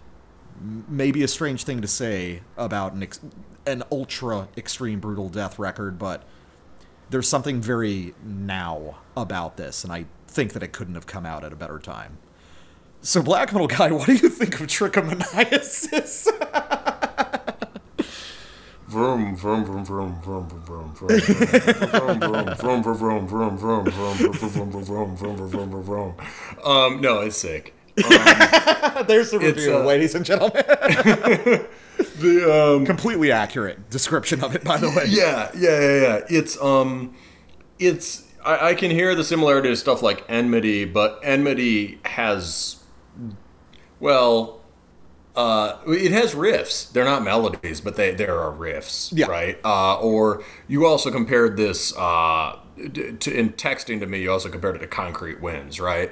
Concrete Winds is nothing but riffs, right? Even though they're all just the most horrible and uh, horrible and anti-musical riffs ever written. Yeah. Um, this is uh, not organized around riffs. Um, there are probably things you could isolate as riffs, but they're operating so much faster or slower than their usual versions that you won't register them as such. Um, kind of like that knitting record we talked about recently. yeah. Uh, a lot of people have Palm- been uh, comparing these two records very directly. Yeah, a lot of people in the YouTube comments, right? But pinch harmonics as just com- like it's just another kind of chord, right? Yeah. It's not an accent, it's like one of the main kinds of chords. Uh pretty much almost if you're going to be playing a melodic note, it's actually a pinch harmonic. Um uh something that's not a chug, I mean. Um so sorry, that was my power unit just collapsing because everything in the world is getting worse. Um, uh, but um onward. So, uh, other than that, like comparisons from within, aside from Concrete Winds, comparisons from Black Metal universe, maybe Tetragrammacide. Yeah, I could see that. I mean, Tetragrammacide is like secretly a brutal death band. Yeah, Tetragrammacide and like Antichrist Kramer noise music. Yeah, in, know? Intolitarian or something. Yeah, yeah. It's um Tetragrammacide has is very brutal death, um, but in a very different way from something like a Partiva or whatever, right? And it's uh it's tetragram. It's very brutal death, and it has a lot of just blown out, uh, muddy low end. Um, this is uh, to really um, to enjoy this record requires being just immediately into the uh, the, the textures, Yes, right? yes. And so for the death metal guy, that's a no brainer. For me, you know, it's cool, but to get something out of this record, I actually really have to listen intently to the song structures. Uh, and, you know, appreciate it more on a conceptual level. But it is awesome. And, you know, the fact that it's not for me is part of why it's cool. It's completely uncompromising. yeah, it's it's definitely um, this style has become a sort of niche unto itself that I think Yeah. is slowly getting more recognized as its own thing. The, I mean, because I mean, chances are a lot of this is improvised, or at Yeah. least written and recorded on the fly over a drum track. Um, but there, I think that essentially you talked about listening intently to the song structures. There are sort of organizing principles that operate at a very high level on this record, sort of like across multiple tracks. Uh, d- This seems to be a record built out of suites of two or three clusters of songs in a sort of a grindcore manner. Um, but there's there is a strange feeling of like very abstract narrative uh, being produced over the course of it. Yeah, and on some songs, individual songs, you can even get it too. Like on one of my samples, it's it's hard to. This is in some ways very original, boundary pushing music. It's hard to imagine a new form that is sort of. Uh, it's hard to imagine a new form that more people than the death metal guy can enjoy coming out of this coming out of this record in particular. Um, but some records are building a new style, and others are more like kind of wrecking balls. And this record kind of explodes any remnant of brutal death metal convention or, you know, uh, Lords forbid death metal convention, right? that that is left in the songwriting, right? This is um this is now a self-contained way of doing business, like extreme guitar noise, but like not Skullflower. Yeah. Um, although I think the guy from Skullflower would like this. Um, it's it's um yeah. So this is it's it's pretty wild. Um, and yeah, I totally get what you mean about this being a very now record. I mean, the lyrics are uh, the, or the song titles, right? I mean, fuck fuck if they're lyrics, but uh, Probably the, um, not. Yeah. you know, song titles hint at that for sure. You've got things about, you know, like reverse transcription, polymerase chain reaction, right? So that's about RNA transcription methods. Uh, um, you've got, um, yeah, makeshift crematoria, which was a headline circulating for a while. And the the sample on the second track where they they use that I believe is probably coverage of like in the middle of COVID, uh, Yes, probably in yes. India. Yeah, they're they're stacking the bodies. Oh, I, I mean, I think they said similar things about the U.S. too. Or you know, they they were not not crematoria, but they were they were stacking the bodies outside the hospitals. Um, the um, there's a lot of um, a lot of medical language throughout this, but in a kind of different way from uh, the carcass way. Yeah, I mean the second track being called the viral underclass seems pretty Yes. pointed. Yes, this is much more about the horror is not the horror is not you look to the medical textbook for examples of hideous accidents or injuries or or um uh, you know or just exa- just representations of the body in in extremis. It's more like the horror it's not like using the medicine to get to the horror. The horror is more medicine itself. Yeah. there's definitely some sort of body horror panic gore stuff on here. Like uh one of one of my tracks is a crazy title that seems to be about cancer. But a big part of the horror is sort of uh tech biotechnological control through the medical apparatus right? Yeah, Um, lots of description. It's a it's a lot of it's about like viral transmission and uh, th- you know things metastasizing, growing out of control. if, if you like Deleuze or Agamben or you know sort of the cooler Foucault stuff, right? This record has a lot of that. I Oh, think. I don't drink wine. I don't know what any of those are. Anyway, so I thought that was a good bit. I don't know. oh no, no, that was good. I just, I mean, but my God, I couldn't. You just vaporized me. you know, I try to never mention that shit on this show, but like, it seemed relevant. No, no, that's fair because like you know what it is? There's a certain kind of listener who's like, oh, I don't know about all this conspiratorial shit, but you name some French theorists and they're on it. Yeah. well, uh, no, I think I think you are pulling on something here, which is like this is like clearly intellectual music. Yes. In in its own weird way. I I've I wrote it in the notes. I'm not going to harp on it like the whole brutal death or this sort of like noise gore stuff as high art. Like it just is and like you're either there for it or you're not. I I think I'm kind of done peddling that to people. Sure, sure. Um, you've, it- you've proved your thesis. It- it's been established and this is like maybe this is like one of the most triumphant examples of it it just it is exactly what it is and it is also you know almost academic in its nature um, so let's just play what it sounds like um, i'm going to play two tracks just together because on a record like this where they're structured in suites the process of listening from track to track is a very important part of it uh, so we're going to listen to involuntary, involuntarily sterilized the uterus collector and hinged operculum. Uh, and this is what the record sounds like pretty much the entire time.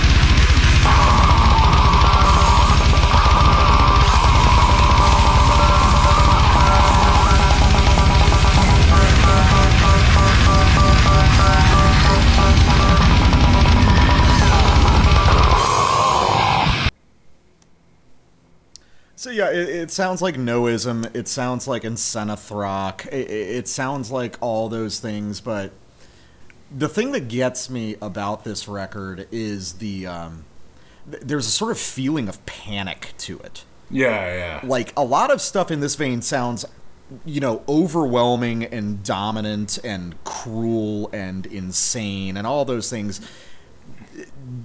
Trichomoniasis sounds like terrified You know, there, there's a, a strange intersection of being the predator and the prey at the same time. Mm-hmm, mm-hmm. And there's and something about that is so like anxiety inducing and like there's a real oppressive quality to this music. Like it's it's super dark. Like that cadaverosity record that we covered a few months back was kind of similar. And it's like, man, this is like noisy and incoherent. Why do I feel so bad and like attacked in a way that I don't from other stuff? Um, it might be the sort of unhinged improvisational thing but I think a big part of it has to do with just the scope of the record. This is 36 minutes long, which is unimaginably long for a record like this. That is operating at ridiculous timetables. You know, Last Days of Humanity's Putrefaction in Progress, which is like their apex, is a, a 25 minute record. The Enmity record is long, but Enmity kind of fades into the background and becomes this meditative thing when you listen to it for a long time. This is really in your face and demands your attention and just doesn't stop for almost 40 minutes.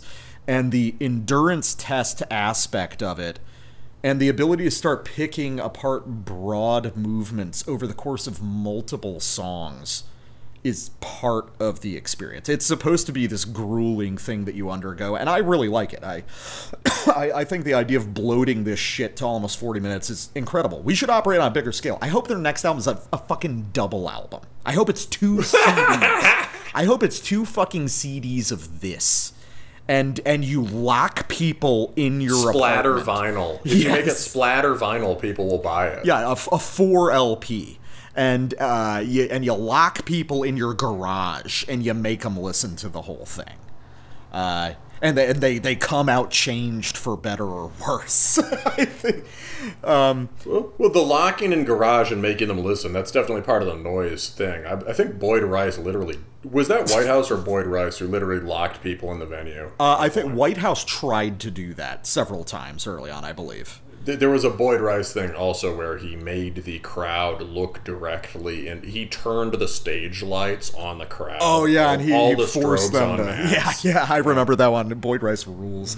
Um, but yeah, no. So this is, I. So what I find interesting is that yes, this is incredibly abrasive timbral music that is mostly improvisational, and yet over the process of listening to it, things start to etch themselves out. Like certain broad ideas start to congeal and take form, and it, it's never clear enough for you to fully understand it. But that's kind of part of the horror of this record is like recognizing patterns but not being able to describe them. Yeah, well, I, I got one real quick. Like the basic riff form here really is, which you could hear pretty clearly at the beginning and end of that sample. Um, and it's a good example of like the slide and the pinch harmonic, and really kind of both at once. Sliding pinch harmonic Oh, yeah, these- these- basic riff unit. The horrible woofing slides, just like Yeah. the string sounds going off constantly. It, it, They're mm. just like gunshots going off the whole it's time. yeah yeah constant panic music it it really does take ways that we all feel bad all the time the sort of uh, omnipresent. We talked about this a little bit in a different way with that. God what was that that, that, that, that very unusual and cool sort of symphonic black metal with the sort of goth indie undertone that we did? It was uh talked about a while ago the uh, with the water in the cemetery song right? Oh, oh, yeah. shroud of despondency. Yes, yes. um, shroud of despondency had it too in a different way right? I, I talked about how like they sort of capture the omnipresent tension of of this moment right? All the different lines of tension running through us. Mm-hmm. this record does that but in not in tension mode in constant panic mode right? Yeah, it's- it takes those lines of paranoia anxiety uh, and and sort of uncertainty and just fear and it takes them and it cranks them to acute concentrations and Yeah. just forces your face into them It, it's weird uh, because it's all it's all like regular anxieties, but they're compressing a month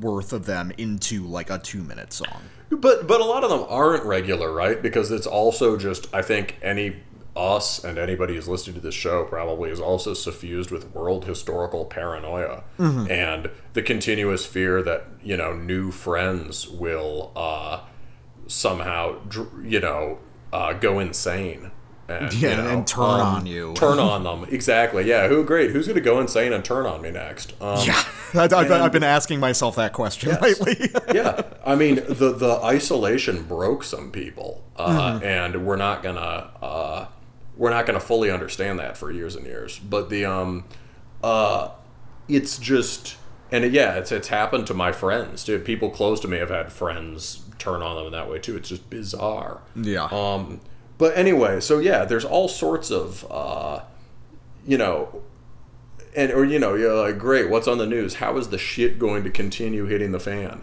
Yeah. um, how could it hit the fan faster there's all these kinds of anxieties that um, really have been ramping up since about 2015 but are now fever pitch and uh, and are mixed up with the everyday anxieties about like shit how am i going to pay the bills and you know did i forget my keys Yeah, it's uh, it- it- and almost the the conflict between these like high level anxieties and low level ones. They they, they merge and they're spit out in these weird ways. Um, I don't know. P- play another fucked up song. yeah, cool. So in terms of like, I mean, what I wrote in the notes for this one is for some reason this one stood out to me. But if I had to, uh, if I had to tell you to listen for something, it would be more of that sort of basic riff form, which if you trace it far back enough, really is thrashing death metal. And at the end of the sample, but I probably earlier than that too, you'll hear something that sounds like slow morbid angel riffs played very fast. So this one is uh, imbued with senescence.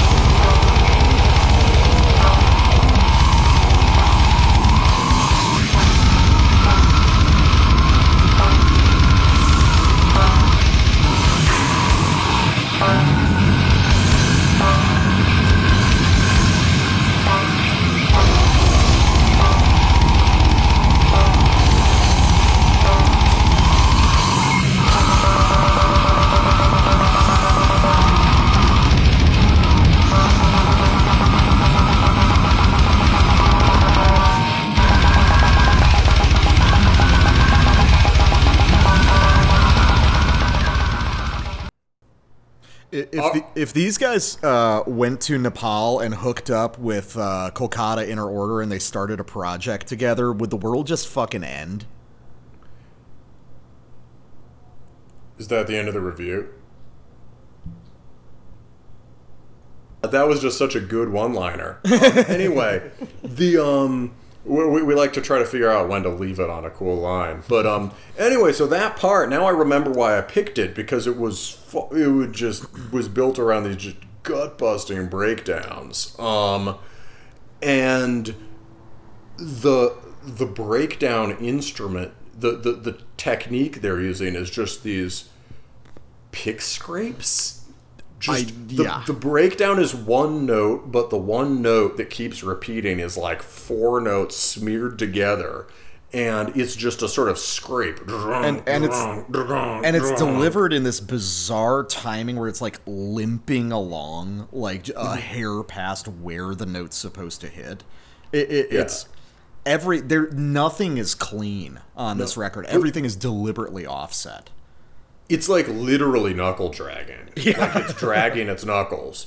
But it's it's also just very heavy. There are breakdowns on this record and big rhythmic parts that are much more sort of um, heady um, or just panic inducing. This one is th- these are just these are fun. They are aggressive. Uh, that that you know that was th- that first one is just a crushing minimal breakdown um, and you could hear people exporting that technology um, you know that particular kind of scraping breakdown riff um, or slam riff i guess i guess Well, in some actually, sense it's a slam but a it's lot of- simpler than a lot of slams. This record on uh, I- in its slower kind of more slamming moments sounds a lot like astral tomb. Oh astral tomb does do those yeah. Yeah Yeah, I can hear that. Um, and the cool thing is, it just yeah, it just hangs there on one note. It doesn't even have a fancy slamming rhythm. Uh, and then the way it accelerates is so. B- both of us cackled during the sample, where it just goes with this flyaway blast riff with this horrible seesawing pinch harmonic. um, some of those things remind me of Cryptopsy. Yeah yeah i mean definitely like blasphemy made flesh w- would have stuff like that But at the end, um, I think you could hear it. You have another one of those sort of convulsing blast chug riffs with those seesawing pinch harmonics, and uh, some of those sound like the pinch and bend based doomy morbid angel riffs being Yes. played really really fast. Does that make sense? No, definitely. Like the the the slowest stuff off "Blessed Are the Sick." Mm-hmm. You know, mm-hmm. I, I I mean that's that's still kind of untapped potential for a lot of death metal bands. I think people are just starting to realize like the slow parts of Morbid Angel aren't just heavy; they're truly weird and unsettling. And mm-hmm. there's like a, a whole language that you can derive from those that probably has something to do with like what some of the really weird down tempo bands or like deathcore bands are doing, like uh, Yeah. Humanity's Last Breath or something. You know, there, there- there's some sort of common Yeah. DNA there. Um, so let's uh, let's do another one. Uh, Predacious Style It. When I heard this, uh, I could not fucking believe they did this. Um, it, it's because shit just happens on this record. Like just unprovoked antagonism happens, and no, it's it's awesome. So I I really love. Yeah, no, I know what you mean. That's a good descri- It's a good description. Yeah, it's like there's nothing to justify like doing this to us. It's just weird and mean. Uh, so I really love Neanderthals, which are uh, a brutal death band that are known for uh, using bass only, but specifically like an almost completely undistorted bass. Uh, which is just one of the weirdest fucking things that you've ever heard. I think it's awesome. It's totally unlistenable.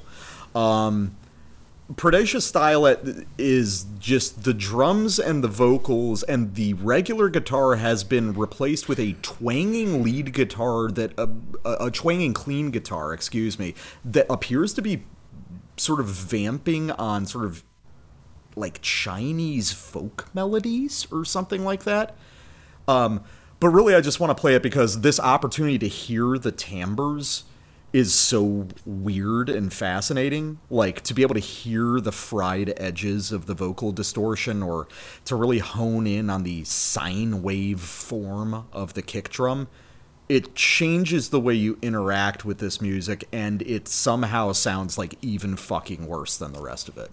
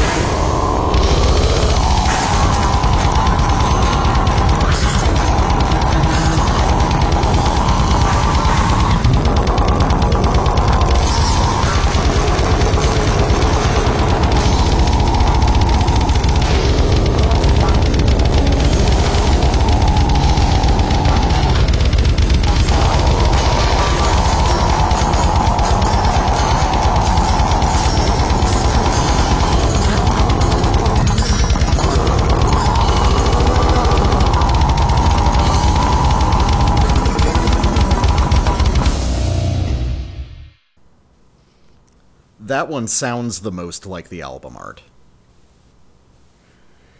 Yeah. It's Yeah, it's one of the, the worst sounding fucking things I've ever heard.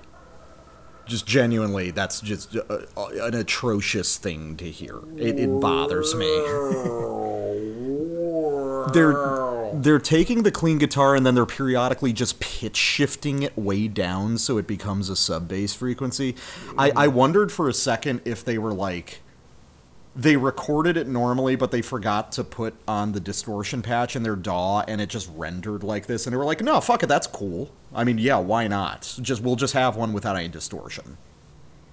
It's, I mean, at points it sounds like things I've heard on experimental guitar records, but like. Yeah, yeah, like Fred Things- Frith or something. Yeah, exactly. Things played by friends that like I've never gone and actually listened to, but that are fascinating when you hear them. Uh, yeah, there's some of that. I mean, I, I um, it. I didn't really hear the. Ch- it's um.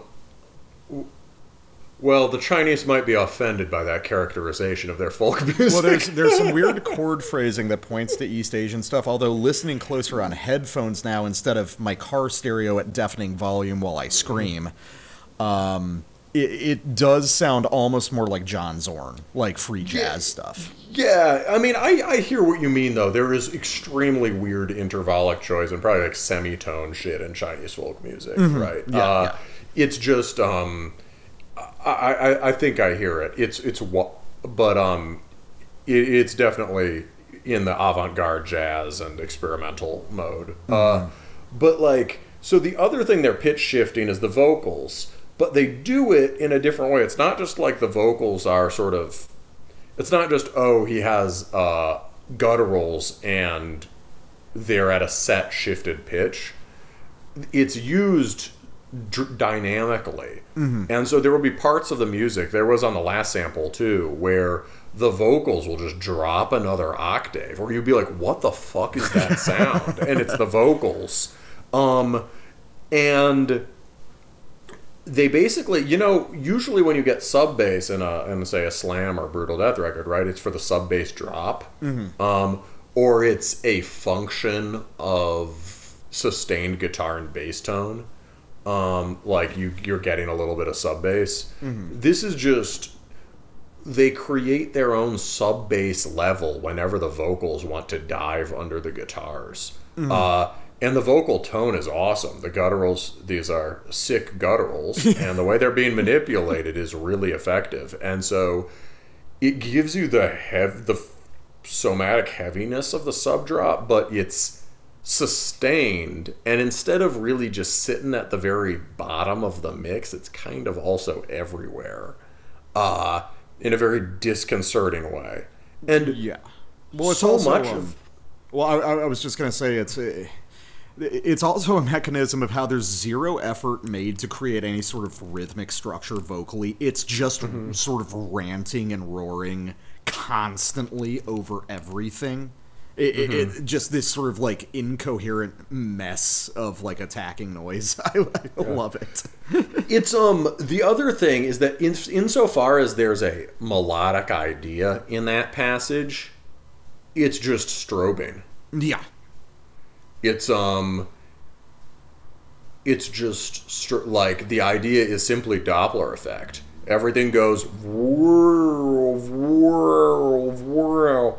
I think one of the first futurist composers, Luigi Russolo or something, an Italian futurist, he he tried to make a kind of like pure machine instrument that was basically just like strobing car sound. Oh, like early music concrete type shit. Yeah, and there's like way more notes in in this, right? There were a ton of notes in the guitar part, but the overall effect, especially when you add the whoa whoa whoa vocals in there, is just is just um, machines passing.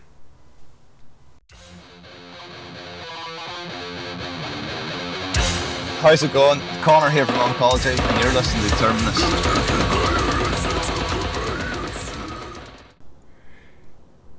And we are back from talking about how people are just gradually going crazy and losing it. To review, Ynkleudherhenavogyon with a Honan Bleydh 2. Out now on Bandcamp by Inverse Solar Requiem, on tape by Analog Ragnarok, on LP by Urtod Void, and on CD by Dark Adversary.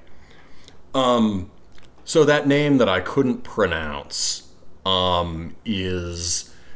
It seems like it's LLN gibberish, but it is actually Cornish, which is a Celtic language that is close to Welsh.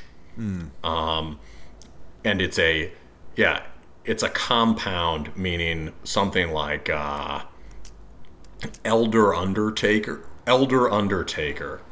I know this from the uh, basically effectively liner notes or mini review that's been written by Rites of Pestilence, which is how I know this record came out.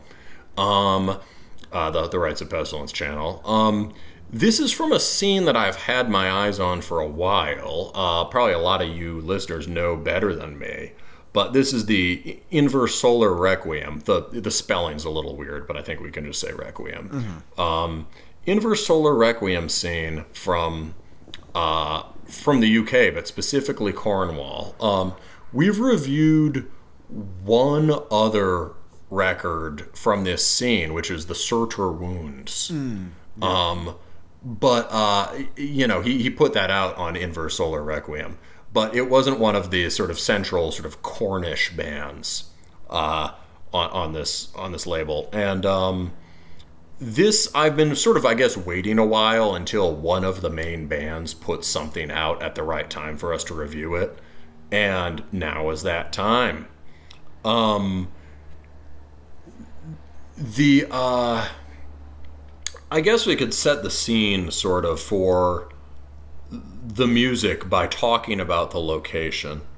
So Cornwall is this long peninsula in the southwest of uh, the southwest of the the main the main British Isle, uh, and um, it, it's it's in although Cornwall is a distinct region, it, whereas the Welsh have held out and have a bit of autonomy. Uh, Cornwall is basically English now, um, although there is still regional some remains of the regional language and culture and whatnot. Uh, it is a and so it's this peninsula and it has unusually warm weather. So there are a lot and there are a lot of beaches and ports. It's a it's big for shipping and vacations. Uh, it's warm enough that you can grow palm trees there sometimes, which is um, because of the currents, the, the particular way the currents go. Um, and that gives it something eerie, right? Uh, sort of other.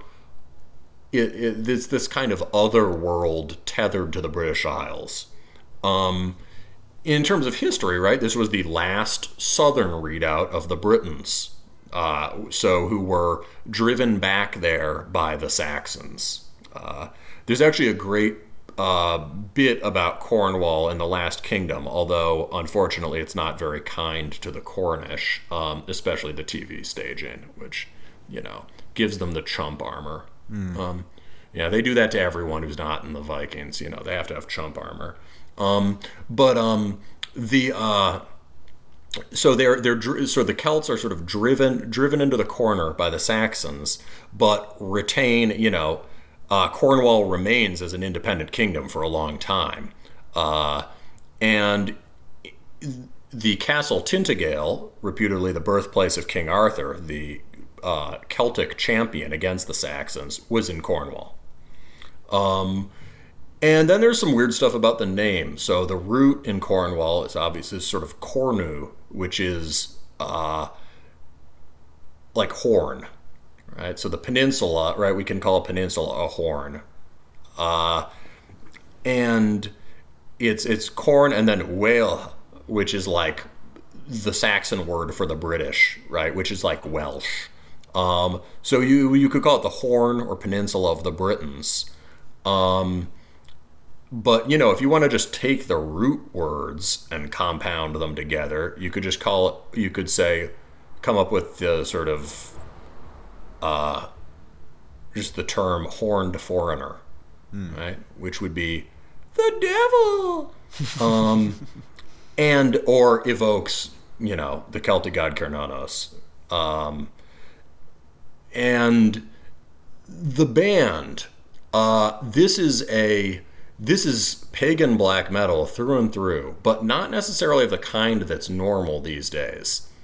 It is a very uh, this is a sort of night, especially grim and strange night side paganism that is not, as far as I can tell, the uh, anti cosmic Germanic heathenism thing that is uh, basically an offshoot of Orthodox black metal and is uh, crypto Christian.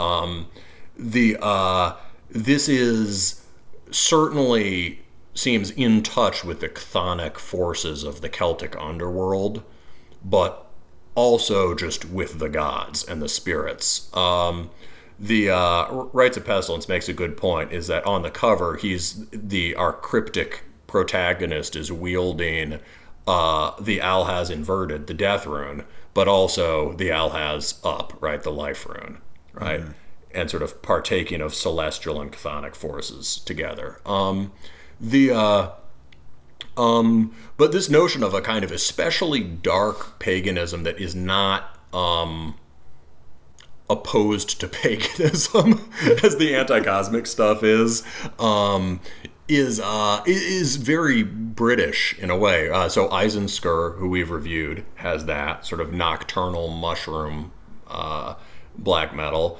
Uh, Instinct, that's a deep cut.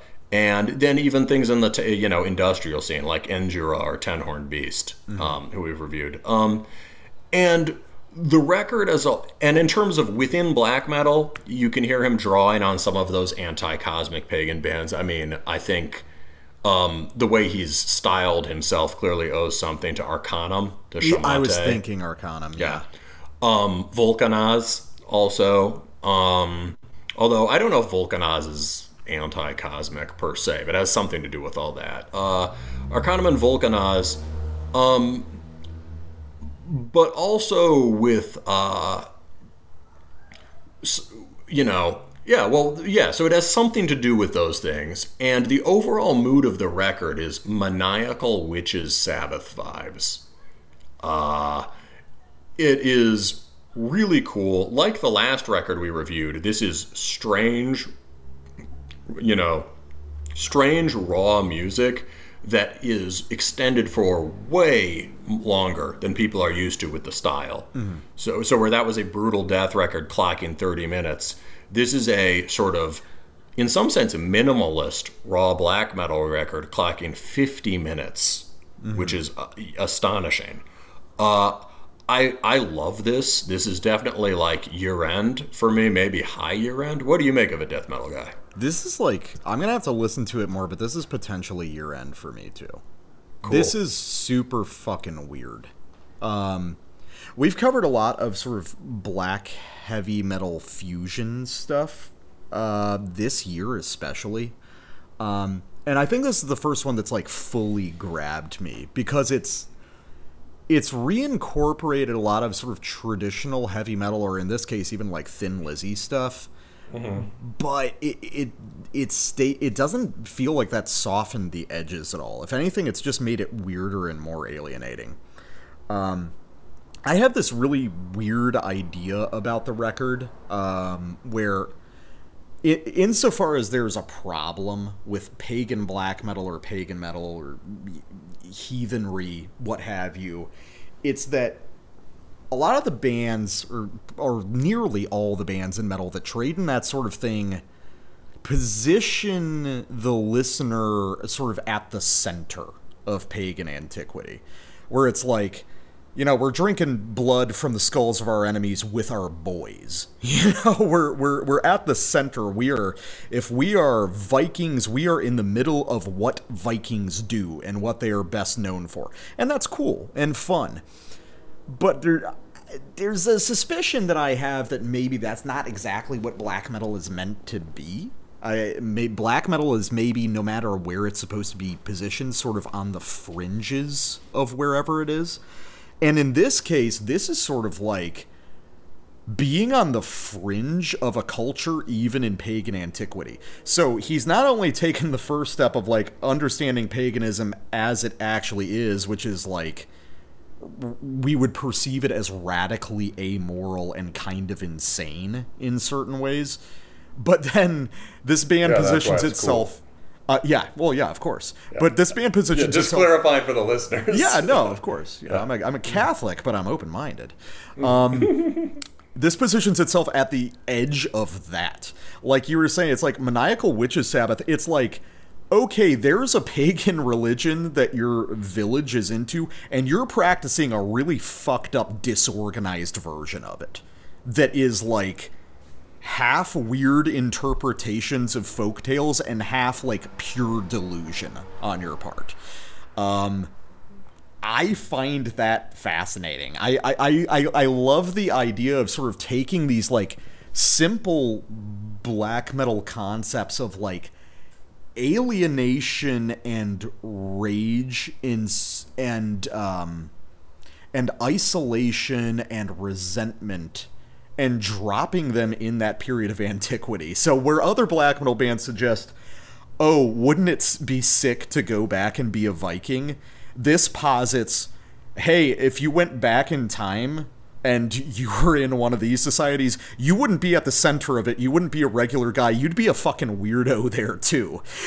Which is just a, a really a really interesting way to execute a black metal record and one that sort of makes intuitive sense. It's like, yeah, we're not just like a guy in this era. We're the like fucked up shaman that most of the people in the village don't even want to talk to. Um and that's really cool. I'm glad you came around to that because that's what I was gonna say. This is in the way that it does this. It's like a lot of just the best pagan black metal.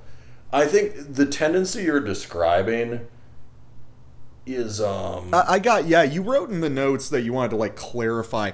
Yeah, this is not me approaching anywhere near people saying black metal's about individualism. It's it's it's fucking not. But I, I think that it's not about carving your own path, it's about not being a part of something or being on the edges of it. And I think there's uh, ways to do that in many different forms. Right, I get that. That makes a lot of sense to me. I mean, I think part of what you're also getting at is the distinction between, say, so I mean, the, the thread that we're weaving, right? It's like the. I get. I could go. I could talk about this for too long, and it's late, very late at night for you. So we should. I, I don't want to do this too long, but I guess the people. Um, the, the, there's the sort of idea in uh, some of the, the how do I want to approach this? Now I've been thinking about it all day, and now my brain's fucking broken. Um, but like basically with the the real pagan black metal, um, there was it fixates on stuff that in paganism was marginal and weird.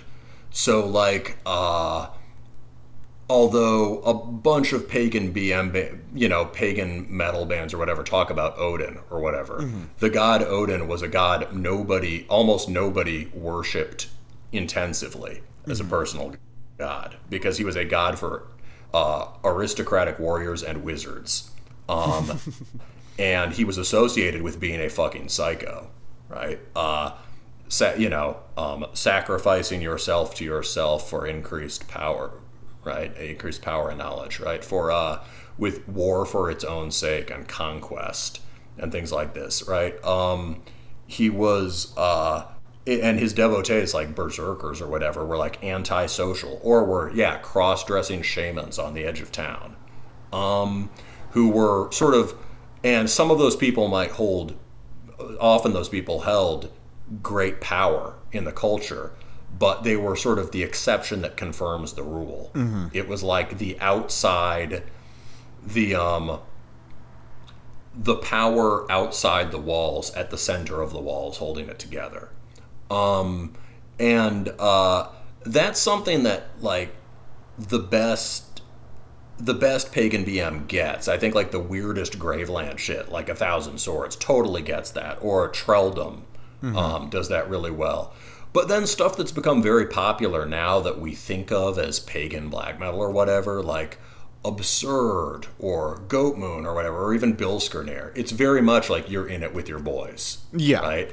And even though they're talking about Odin or whatever, the mood is very much often more like Tyr or Thor or whatever. Yeah. Uh, and that sort of uh, that might be pagan metal and it can be really good but the aspect of the marginal or the exceptional or the antisocial right that's essential to black metal maybe isn't there so much you know what i mean Yeah, does, no- does that make sense No, no, I fully agree. I, I it's like know, it, to be pagan black metal it has to not just be pagan it has to be fucking bizarre it has to have this sort of current of uh um it has to have um the both the king and the outlaw impulse Yeah. Well, you, in short, like, while it can be cool to do music about it, uh, black metal is probably fundamentally not about hanging with your dogs on the battlefield. You know, it, can- like it's it's fun,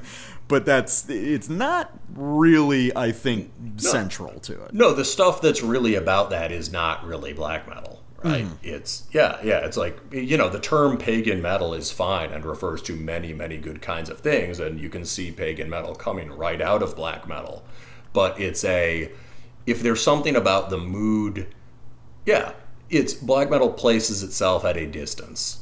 I, Yes. I, I think that that makes sense. Yeah. I, I think that makes a lot of sense. So, let's listen I- to weird tunes. yeah. So, um,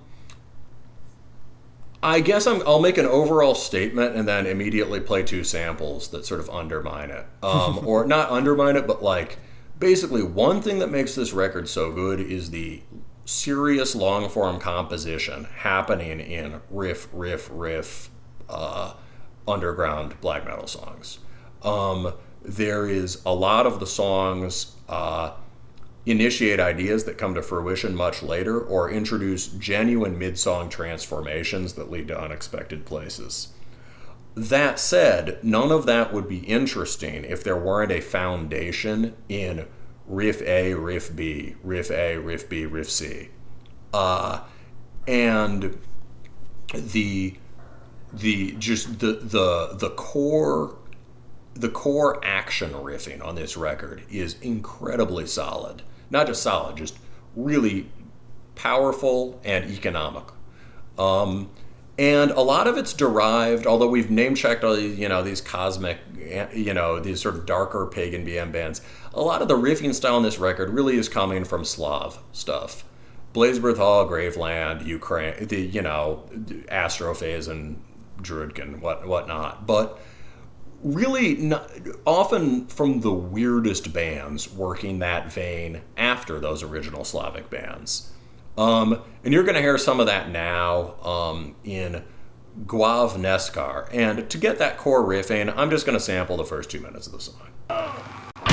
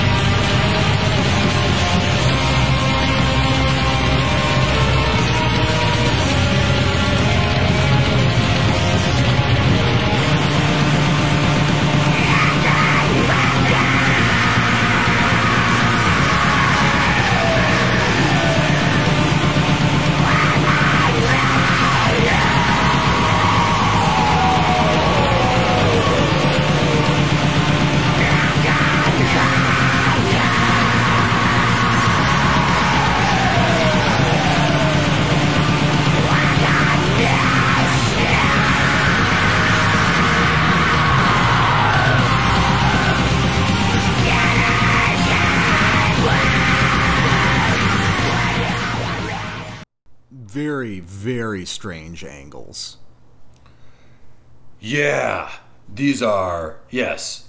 But I can see I can see how it relates like in this very strange way to like Roman Saenko stuff.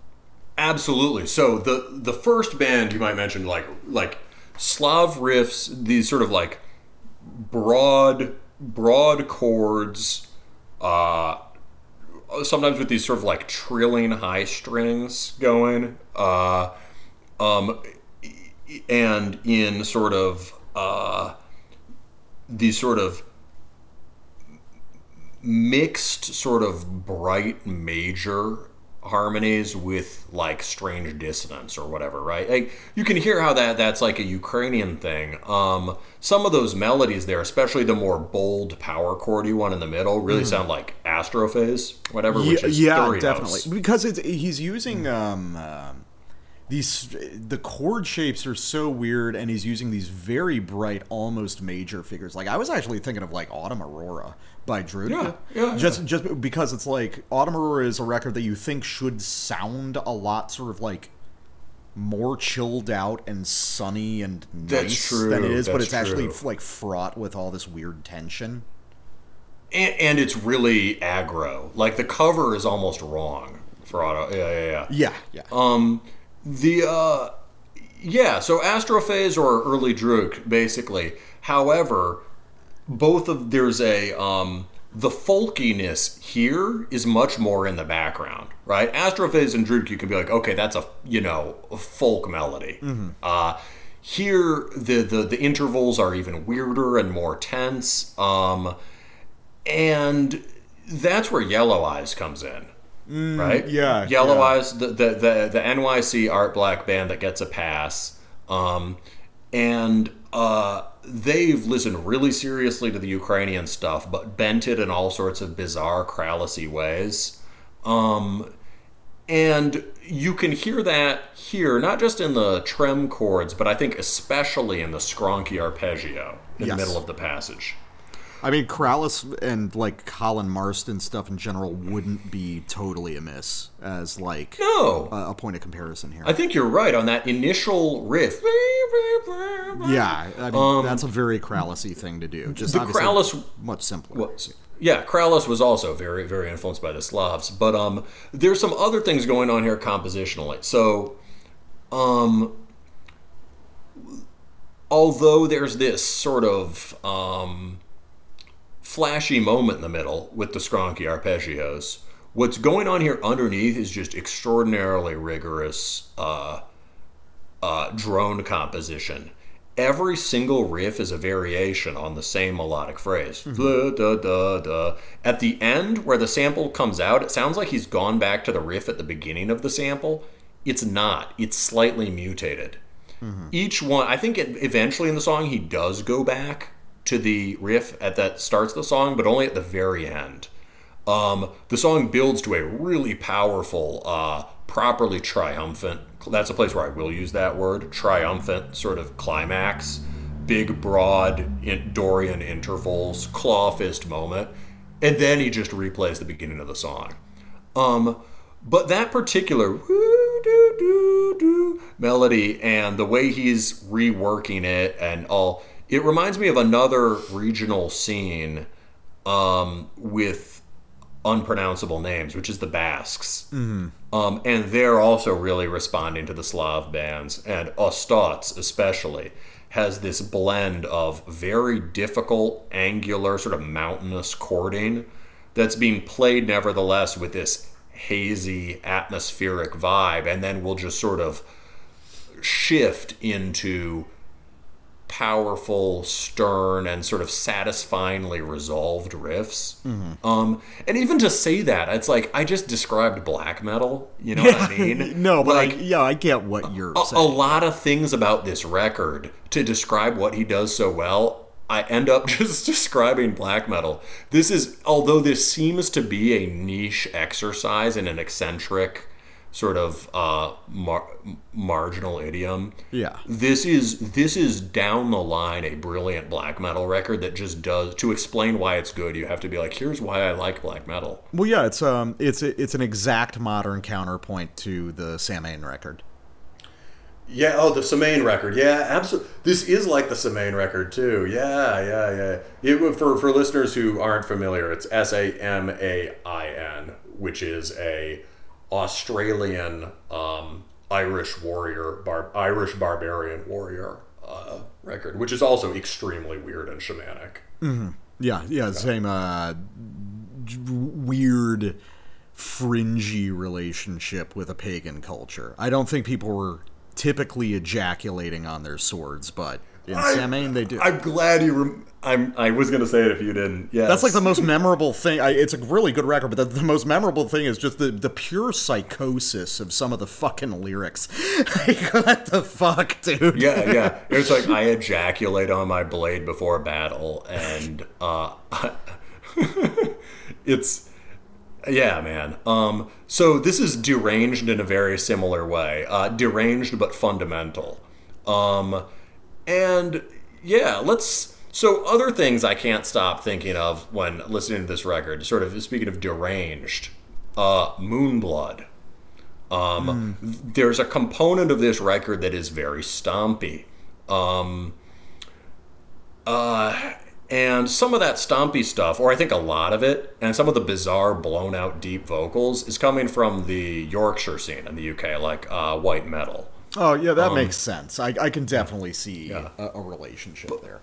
But but there's other stuff that you know, the, the German stuff like Moonblood, or even some other German stuff. I, I'll play the sample first, and then I'll, I want to do a comparison. So let's do um, Men. Also, just the beginning of the song because they're that yeah. All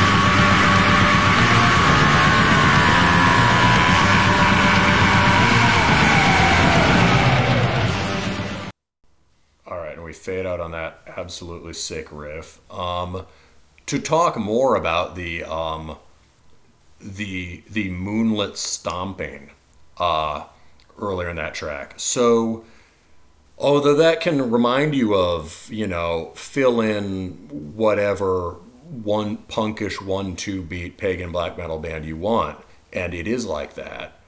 I, I think it's also got a lot to do with stuff that's much older.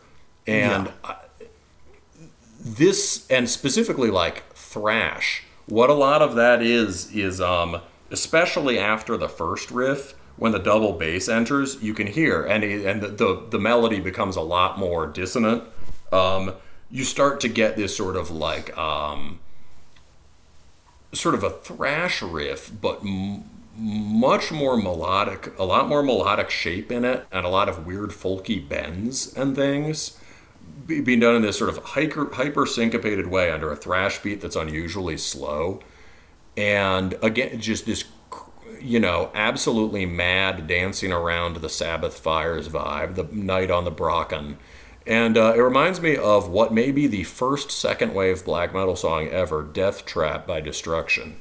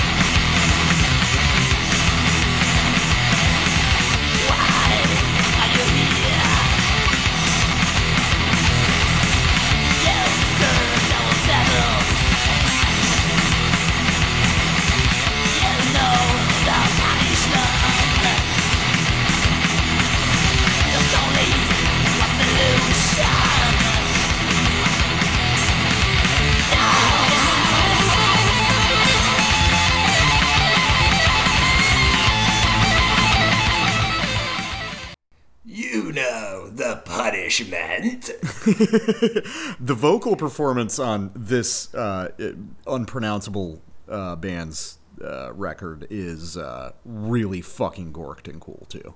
I did, Yeah, want to bring up like- a special note of it. The vocals on this are completely insane. It, it is to modern black metal what destruction was to like normal people music in the 80s. So, uh, continuing on the thrash thread, I don't know if you get any of this vibe, but a lot of this, uh, a lot of this kind of sounds like it. It it has some of the vibes of Absu, but like applied Yeah. to music I actually want to listen to. I, I, I uh, like there's a there's flickers in Absu of something just as like gorked and sociopathic as this. No, yeah. Yeah, it's like the whole vibe that Proscriptor brings is awesome. I just can't stand the music. Um, but that that thread of thrash or really, I mean, a lot of this is kind of like 1.5 wave, like Tormentor type shit. Mm-hmm, mm-hmm. Um, Moonblood, I can see. I never got that into Moonblood myself. It was one of those one of those bands where all the talk I heard about them didn't like match up with what I imagined in my head after, mm-hmm. you know, actually hearing it. But I definitely get that. This sort of like rough hewn, deeply violent and pagan, still very heavy metal, black metal. Um, Yeah. but I'd also like to say that on that, that second sample you put on uh, uh, Men Grow on Logo, it's uh, the stomp riff is like it's it's bizarre. They, like the interval choices in the stomp riff are wrong. Like you, there's a way to take that rhythm and make a riff that is like perfectly contiguous with absurd, etc. Um, and he absolutely doesn't do that he uses a, a really big wide interval that's swinging like a little bit too fast for its own good and it is authentically pagan but it's also like authentically unhinged you know that crazy witches sabbath thing you were talking about uh, it, it's a it's a cool way to like deliver heavy metal kicks without compromising the sort of aesthetic integrity of the whole unit Yeah, that makes sense. They are their melody. Yeah, the intervals. It is a. I get what you mean. It has the same function as the uh, muscular, noble, absurd riff, and it is muscular and noble, but just like also deezed and on mushrooms. Yeah, like, like like sort of like like frothing at the mouth. It, I, I hear what you mean. It's like you know what it is. It's like the intervals are so broad and almost pentatonic that they sound more like a heavy metal riff that you should be drawing out to twice the length, right? Like the, the interval choice is like the Destruction song, kind of, you know. Um, ding ding ding ding ding ding ding ding ding ding ding ding ding. But um, y- yeah, I, I think I get what you mean. It's it sounds more ancient by not sounding folky in the way that Absurd sounds folky. Yeah, I, I and I like how this record, um, despite being a pagan black metal record, actually sort of, to me at least, rarely sounds folky in the way we think of it. Yeah, Uh, there there aren't really a lot of gestures toward like basic folk standard melodies from the Isles, or at least not ones that I'm in touch with. Maybe there's stuff that's just so old I'm completely unfamiliar with it. But this this sounds like a very pure interpretation of what those things might sound like through the lens of sort of heavy black metal. So so I, I, I could pl- uh, I've got a sample here. Uh, I think I'm just gonna do one sample just because it's like this is a record you really need to hear for yourself. It's long and there's a lot of variation on it, and trying to pick something truly representative is kind of impossible because a lot of weird shit happens across this that we haven't even like really Yeah, touched yeah, on, yeah. and it's awesome. But I kind of like leaving those as surprises to the listener. But let's go to uh, one of my favorite tracks, which is Carnbre Bora, which has, I think, my favorite riffs. You pointed out Blazebirth Hall as being essential to this, which it is, but not not necessarily in the way people imagine it. Blazebirth Hall contains a lot more than people think. Uh, because a lot of people, you know, will listen to Blazebirth Hall, and what are they immediately attracted to?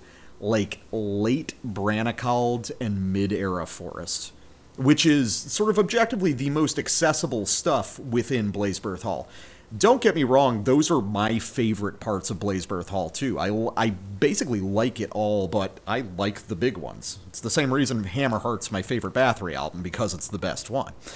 Um, but what this project seems, what this project seems really interested in, is the earliest stuff by Blazebirth Hall. Uh, you know, you know, Stormheit by Branikald, the self-titled Forest debut. Um, and by the way, outside of like the House of First Light guys, nobody's listening to those records.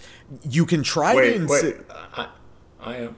I you well yeah you are you but you're like an insane person with a metal podcast. People don't fucking do that. Like people don't listen to Stormheit. I know you're you've got friends out there who say, "Oh yeah, I listen to Stormheit all the time." No, you fucking don't. It's like in mono. You like only hear it out of the left channel of your stereo because it's fucked up, and they like recorded it. It's like and it it barely it's it's so crackly it barely sounds like music. It's fucking awesome, but I'm I don't listen to that on a regular basis.